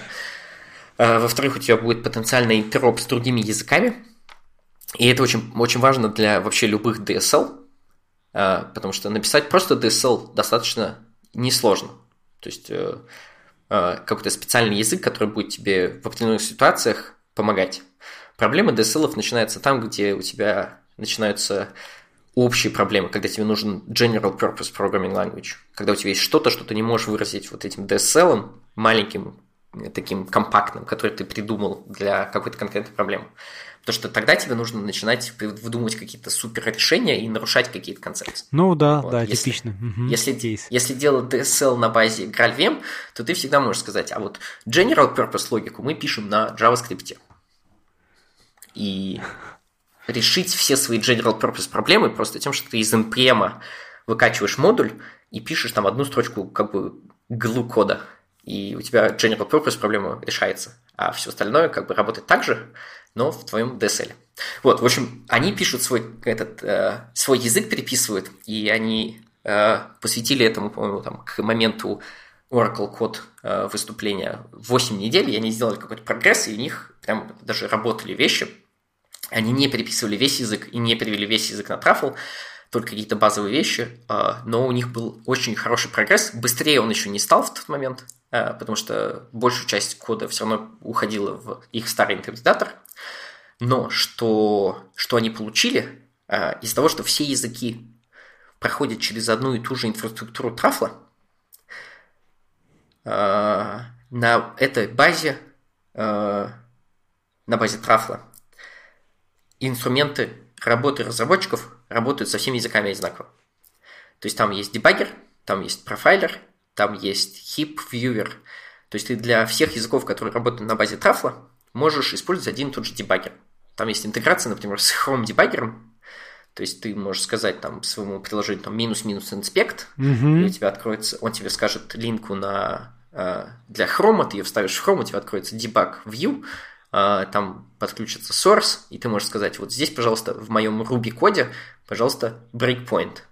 И, и у тебя Chrome Debugger будет работать для Ruby, или для Python, или для вот этого языка для... Да для чего угодно, э, это финан... очень круто. Финансовых mm-hmm. вычислений, да. Или, например, там профайлер, там трейсер или самплер у нас есть, который можно использовать. Или heap viewer, который на базе JVisual VM. То есть можно запустить свою программу на JavaScript и посмотреть, куда она использует память, где у тебя какие-то объекты создаются больше всего и прочее. То есть Э, там, конечно, это специальная версия JVisual VM, э, которая должна знать, что, ага, вот сейчас мы будем про тут VM, вот этот JavaScript интерпретатор использовать, э, потому что иначе ты просто увидишь трафловские объекты. А если ты знаешь, что у тебя там Graal.js, то тогда ты увидишь прям свои JavaScript объекты. Вот. И это очень удобно, потому что тебе, как мейнтейнер своего языка внутреннего, тебе не нужно думать за, за инструменты разработки. Ты их получаешь э, на халяву ну, как бы за интеграцию с трафлом, который ты все равно делаешь. Вот, Goldman Sachs делает свой язык.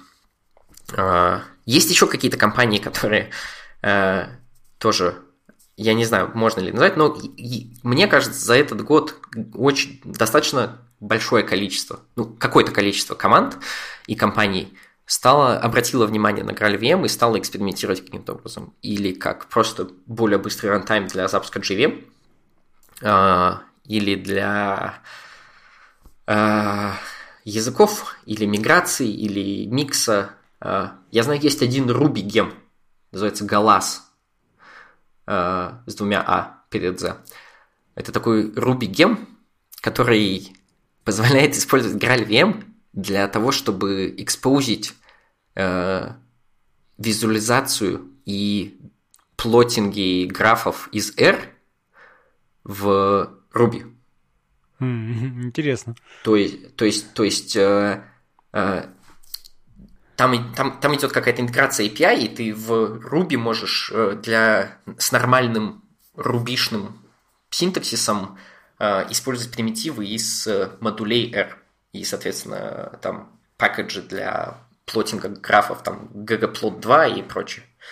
Вот. А, и это достаточно интересно. И мне кажется, что в будущем можно тоже, может быть, не сразу, потому что это немножко странная идея, но можно ожидать, что какие-то такие комбинации э, модулей в разных языках могут появляться. То есть, например, э, использовать из э, Java какие-нибудь питонячие модули для машин learning, питоновские – ну, там, а, это, как PyTorch да, де-факто сейчас уже там стандарт, наверное, какой-то такой, да, там, а, в да, машин лернинге. Как бы, ну, было бы странно пытаться повторить его там на других языках, когда ты можешь просто взять и получить а, всю его, так сказать, мощь, а, ну, по сути, там, в своей там Java программе просто вот за счет... Да, да, да, именно так.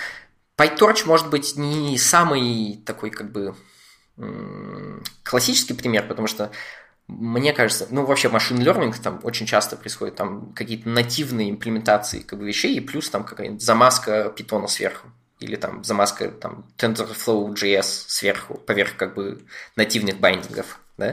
То есть, может быть, именно для этих use cases там имеет смысл просто написать свой интерфейс там на там, Java или еще чем-то. Да? Но с другой стороны, если, если использовать как бы оригинальный, то тебе не нужно мейнтейнить свой, не нужно думать о том, а как у меня тут будет синхронизироваться, еще что-то. Да? Ты, у тебя просто библиотека, которая передает там дальше. И у тебя нету, нету проблемы с тем, что тебе нужно перевести какие-то джавовские объекты в джаваскриптские объекты, которые потом переведутся в нативные объекты, которые куда-то дадутся, и ты не конвертируешь свои данные там по четыре раза просто для того, чтобы куда-то что-то вызвать. Вот, то есть и, и троп история как бы достаточно интересна будет. Мне кажется, в будущем она будет э, развиваться больше и больше.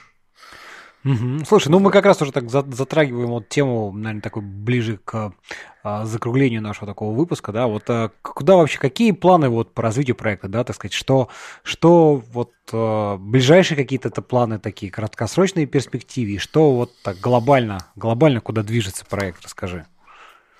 Да.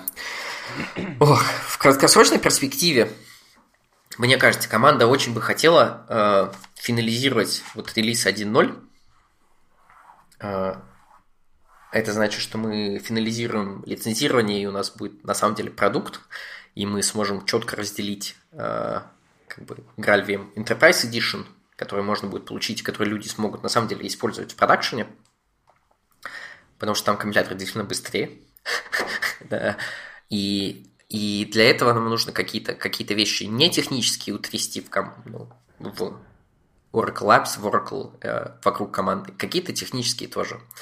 Э, и настроить процессы о том, как, как разработка проекта будет вестись дальше, когда у нас будет на самом деле релиз, и когда, когда команда не может просто заниматься классными вещами как бы все время когда maintenance как бы При, придет, придет, себя, придет maintenance, да. А, берет, берет на себя какой-то груз. Вот. И, но это очень это интересно с точки зрения процессов и с точки зрения изнутри команды.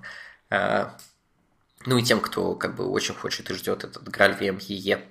А, с точки зрения проекта, сейчас мы делаем две вещи большие, которые, ну, помимо просто того движения вперед, как бы compatibility вещей и прочих, мы хотим выпустить билды на базе JDK 11, ну, потому что, наверное, пора и стоит. И мы хотим выпустить э, виндовые билды.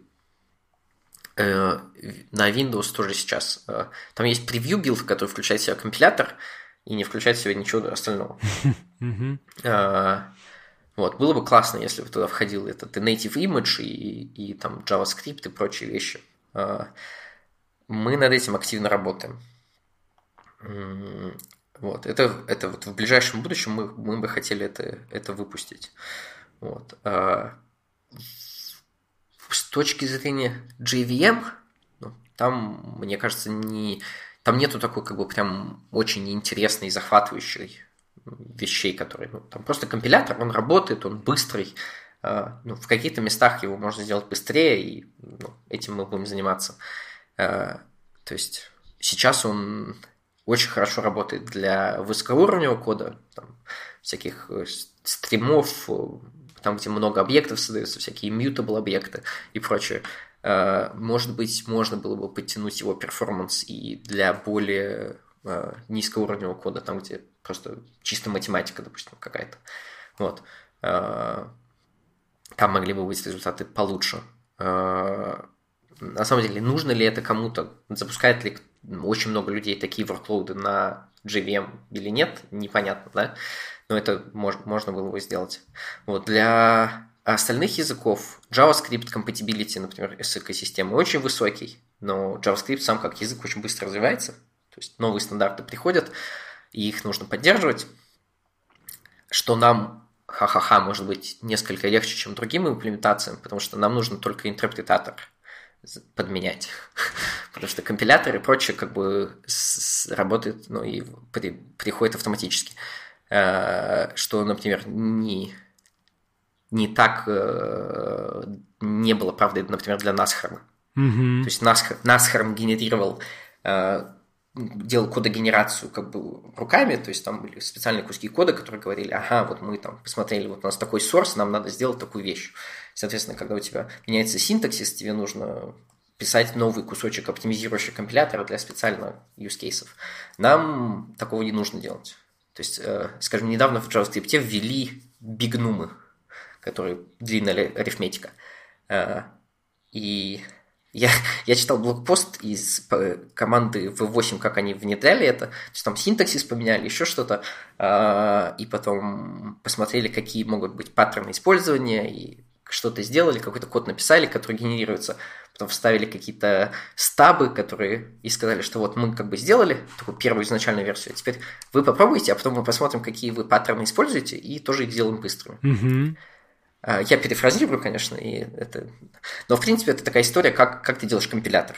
Ты говоришь, вот я так сделал, мне кажется, что в общем и целом будет достаточно вменяемый перформанс, а потом посмотрим, как, что именно используется, где именно надо сделать там супер-супер быстро. Вот. Как мы сделали, мы добавили в парсер там эти литералы э, там n в конце числа, и сказали, что если у нас вот такой ноут, то тогда, пожалуйста, big integer туда имплементации. Вот. Ну, там, там тоже свои какие-то детали, потому что там, может быть, э, семантика каких-то вещей не совсем джавовая, э, но, грубо говоря, это не взяло такого большого труда, там, допустим, добавить big integer, big num э, в JavaScript. Вот. Э, но, что я хотел сказать, язык развивается, там двигается вперед, создаются вселенные, там появляются фичи, и этим нужно, конечно, заниматься. Э, плюс мы бы хотели улучшить performance нашего JavaScript движка. Э, плюс, что еще большая достаточно тема, которой мы занимаемся, мы бы хотели улучшить э, скорость компиляции для вот, начала. То есть peak performance у GraalVM для имплементации языков, и он хорош. Он где-то может быть меньше, чем альтернативные э, платформы, где-то где гораздо лучше, где-то немножко лучше. Э, ну, в общем и целом он как бы вменяемый. Да? А, но сейчас программу нужно достаточно долго греть. То есть, например, э, для того же JavaScript V8 виртуальная машина, она очень быстро начинает генерировать достаточно хороший машинный код. И потом выходит на там, peak performance. Да? Graal JavaScript, он разогревается немножко дольше. Вот. То есть было бы классно, если бы они, все эти вещи тоже разогревались быстрее. Э, и там есть такой проект тоже, который мы, которым мы занимаемся, как создать Э, скомпилировать Graal-компилятор, Graal-компилятором ahead of time, чтобы получить как бы нативный образ этого компилятора, чтобы, когда ты запускаешь, у тебя Graal не должен был сам скомпилироваться сначала, а чтобы ты сразу мог компилировать ага. ну, как бы программы. Вот. Э, это тоже такой достаточно большая, большой кусок работы. Ruby, R и Python – а, там идет большая работа просто по компатибилити с экосистемой. То есть в Ruby мы, мы запускаем достаточно много гемов и запускаем тесты на них, и они проходят. Есть некоторые, которые, в которых немножко неудобно сделаны native extensions, и поэтому они не, не работают. И во что-то такое мы упираемся, когда мы запускаем Rails приложение, например. Угу. То есть, как бы out of the box рандомное Rails приложение сейчас на Truffle Ruby, мне кажется, не запустится. А, причиной этому может быть там, на Кагире гем, который парсит там JSON или что-то, не знаю. Как, какой-то рандомный один гем может там препятствовать что-то. Есть Rails приложения, которые я знаю запускаются, включая там эти драйвера к базе данных и прочее, как бы они работают. Uh, out of the box еще там есть какие-то затыки. То есть хотелось бы их убрать. Mm-hmm. Хотелось бы их убрать. Uh, вот. R, про R точно не скажу, но там тоже compatibility упирается в несколько пакетжей, которые всем интересны. В основном для data science и машин learning, ну, data science, грубо говоря. Почему мы в них упираемся? Потому что там пакеджи, которые используют Fortran для того, чтобы представлять какие-нибудь там sparse matrices, там полупустые матрицы, и, соответственно, у тебя есть тонкая обмазка R, а внутри сидит Fortran. Вот, и как бы это немножко сложнее, чем просто R. Ну, конечно, конечно, вот. да. А, и там мы не можем переписать просто кусочки кода, потому что это, те, это та экосистема, которой люди пользуются в проектах реально. То есть нам нужно поддерживать out of the box, именно код, который вот люди запускают. Мы двигаемся к этому. Там иногда есть разные вещи, то есть иногда можно пересобрать Э, экстеншн какой-то и там скомпилировать, или там пропатчить его там на ходу еще что-то, или там предоставить свою версию того же экстеншена, который там, что-то лучше делает. Вот, мы движемся туда, чтобы поддерживать вот все эти пакеджи, которые для Data Science используются. Python тоже для машин learning. В основном там NumPy, SciPy use cases. Python еще как бы в базе данных очень интересен, потому что сейчас можно, есть сборки, которые в базе данных позволяют запускать stored procedures на JavaScript. Угу. то есть можно там просто модули из NPM там, с помощью лопаты утилиты засунуть в базу данных и как бы прям вот функции JavaScript вызывать как store procedures, что очень удобно, потому что обычно ты их должен писать на PLSQL. Ну, конечно, да. А, и я, например, не эксперт в написании кода на PLSQL. Вот. А, поэтому, ну, если, если PLSQL родной и на нем хорошо и продуктивно работает, то это правильный выбор. А если нет, то можно попробовать JavaScript. Мне на JavaScript было бы легче. Вот. А, соответственно, там еще Python можно. То есть э, на питоне можно было бы там, я не знаю, машин learning делать прямо в базе данных.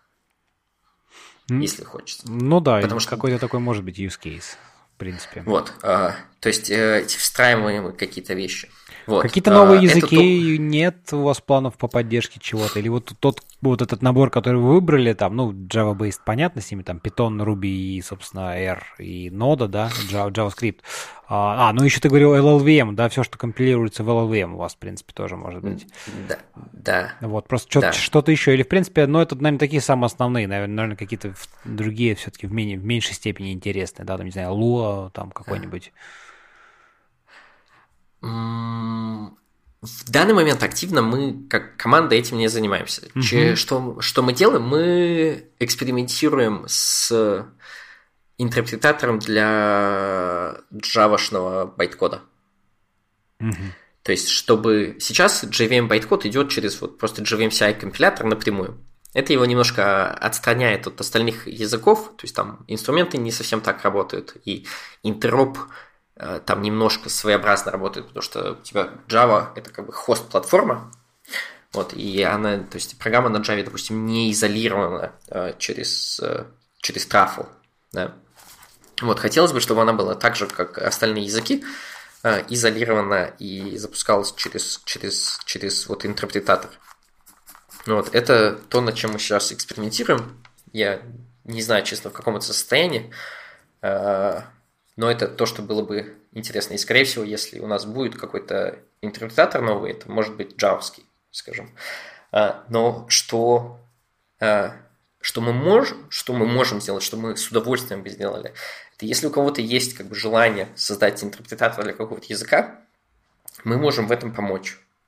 Мы, скорее всего, не можем прям день изо дня как бы имплементировать этот э, интерпретатор, но мы можем предоставить экспертизу и помочь советам и знаниями и, и, и тем, как делать вещи, э, если кто-то хочет этим взяться. То есть я знаю, есть команда э, людей, по-моему, из университета делают сом, сом, сом язык. Не помню, ссылку дам. Mm-hmm. А, вот, а, этот, как его? Smalltalk. А, Smalltalk на базе трафла. Было бы очень интересно сделать какой-то лисп э, на базе э, на базе трафла. Потому что сейчас Clojure можно запускать ну, через Ну, JVM, понятно, да, да Clojure через JVM. Но, но, но, скажем, этот Common Lisp какой-нибудь прям запускать нативно и обеспечивать интероп, может, было бы интересно. И, в конце концов, как сложно сделать интерпретатор Lisp? Э, должно быть, наверное, не очень сложно. Вот. Э, но это требует, э, это требует э, как бы усилий, и это требует как бы сосредоточенного занятия как бы ну, регулярно. То есть это, скорее всего, в любом случае, это не weekend проект, где ты купил пачку пиццы и, и Bull'ов и сел, и вот когда ты закончил есть пиццы и Bull'ы, у тебя написано что-то, что как бы можно там показать в мир, и то есть это скорее не так. Ну, конечно, скорее, это да, да скорее всего, все-таки там несколько, несколько недель, допустим, чтобы разобраться, понять. Как бы. Это все равно гораздо меньше как бы э, инвестмент, чем писать свой там оптимизирующий компилятор и рантайм весь. Но, но, но это все-таки как бы, так скажем, неделя люди. Вот. А, и с этим мы могли помочь. Студентам мы могли помочь. Если кому-то очень интересно а, я не знаю точно, как это сделать, а, потому что у меня уже спрашивали, и, и я спрашивал дальше у кого-то, и это немножко подзаглохло. А, но если есть какие-то студенты там, в докторантуре, магистратуре, еще что-то, то кому интересны компиляторы или вот рантайм или еще что-то, может, мы могли бы там предложить тему или там в гитере пообщаться можно с командой, и они бы сказали, о, так вот это может быть интересно. И здесь на самом деле можно в рамках, скажем, магистрской работы, которая подразумевает под собой там X часов работы ну, да, достаточно да. светлого, светлого человека, а, можно сделать какой-то прогресс. Да? То есть а, можно, конечно, замахиваться на что угодно, но если кто-то может сказать, что ага, вот здесь больше шансов, что у тебя получится что-то вменяемое, то, э, может быть, это интереснее. Вот. Э, такие вот планы. Ну, что, хорошие в целом планы, мне кажется, что, вполне понятные такие, логичные, поддержка экосистем, расширение, так сказать, большей стабильности, там, интеропа и прочих вещей, по-моему, вполне себе. Слушай, ну мы с тобой, мы так уже под два часа как раз-таки а, поговорили, мне кажется, обсудили, в общем, основные там все темы, какие хотели, более-менее, да. А я, наверное, предлагаю на этом потихонечку закругляться. Если что-то еще в конце хочешь там пожелать, сказать полезного, интересного, то самое время. Да. Э, всех с прошедшим Новым годом. Э, удачного 2019 год э, свиньи какой-то. Говорят, год свиньи должен быть хорош.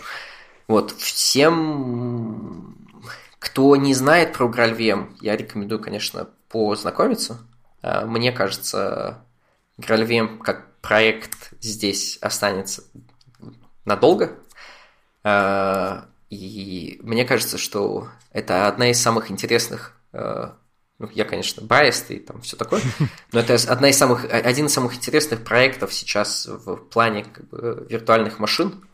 То есть, может быть, наряду с различными там васмами и, и как бы WebAssembly и еще что-то, если э, кого-то не так интересует, может быть, браузер, и кого-то интересует больше backend, то GraalVM это то, что э, то, что может предложить очень много э, интересных use cases. И если вы, если у вас есть какой-то код, который вы запускаете на одном из поддерживаемых языков, то было бы очень классно, если бы вы попробовали.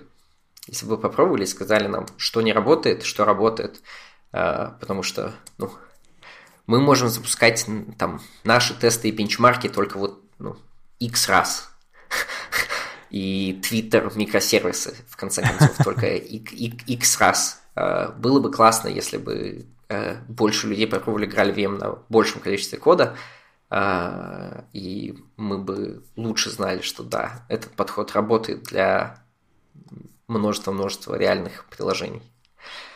Вот. И да, попробовать, сказать, что не так, где улучшить сказать, где молодцы. Если что-то очень хорошо работает, то нужно тоже обязательно сказать. Это тоже очень важно. Потому что команде будет очень-очень приятно. Они не, ну а отсутствие много... позитивных э, отзывов, оно всегда это такой момент. То есть, как бы сказать, э, что все плохо у вас, это любой готов и с радостью сделает. Да, вот похвалить не да. всегда люди доходят. Поэтому не стесняйтесь. Не стесняйтесь. Да, да, похвалить это всегда приятно. И самое главное, что из-за того, что это действительно не, не, не самое частое случающееся событие как бы, в жизни любого как бы open source и не open source проекта, э, это дойдет до прям самой команды команды, которая делает этим, и им будет очень приятно. Ну, отлично, что, Олег, спасибо тебе большое, что пришел. Было очень интересно познавательно узнать, как все это работает. Надеюсь, наш, нашим слушателям тоже. А, друзья, спасибо, что были с нами. Вот, слушайте, пишите комментарии, замечания, предложения, пожелания. Я думаю, что если у вас есть какие-то вопросы, Олег обязательно на них ответит, я ему передам. Вот. Да, можно писать прям в Твиттер от Шилаев и, и да, все, ну все, все контакты тоже, конечно же, будут в, в стандартных местах а, для для подкаста. Вот. Че, еще раз спасибо тебе большое, было классно. На здоровье, мне тоже очень понравилось. Спасибо большое за приглашение. Все, всем счастливо. Пока-пока. Пока. -пока. Пока.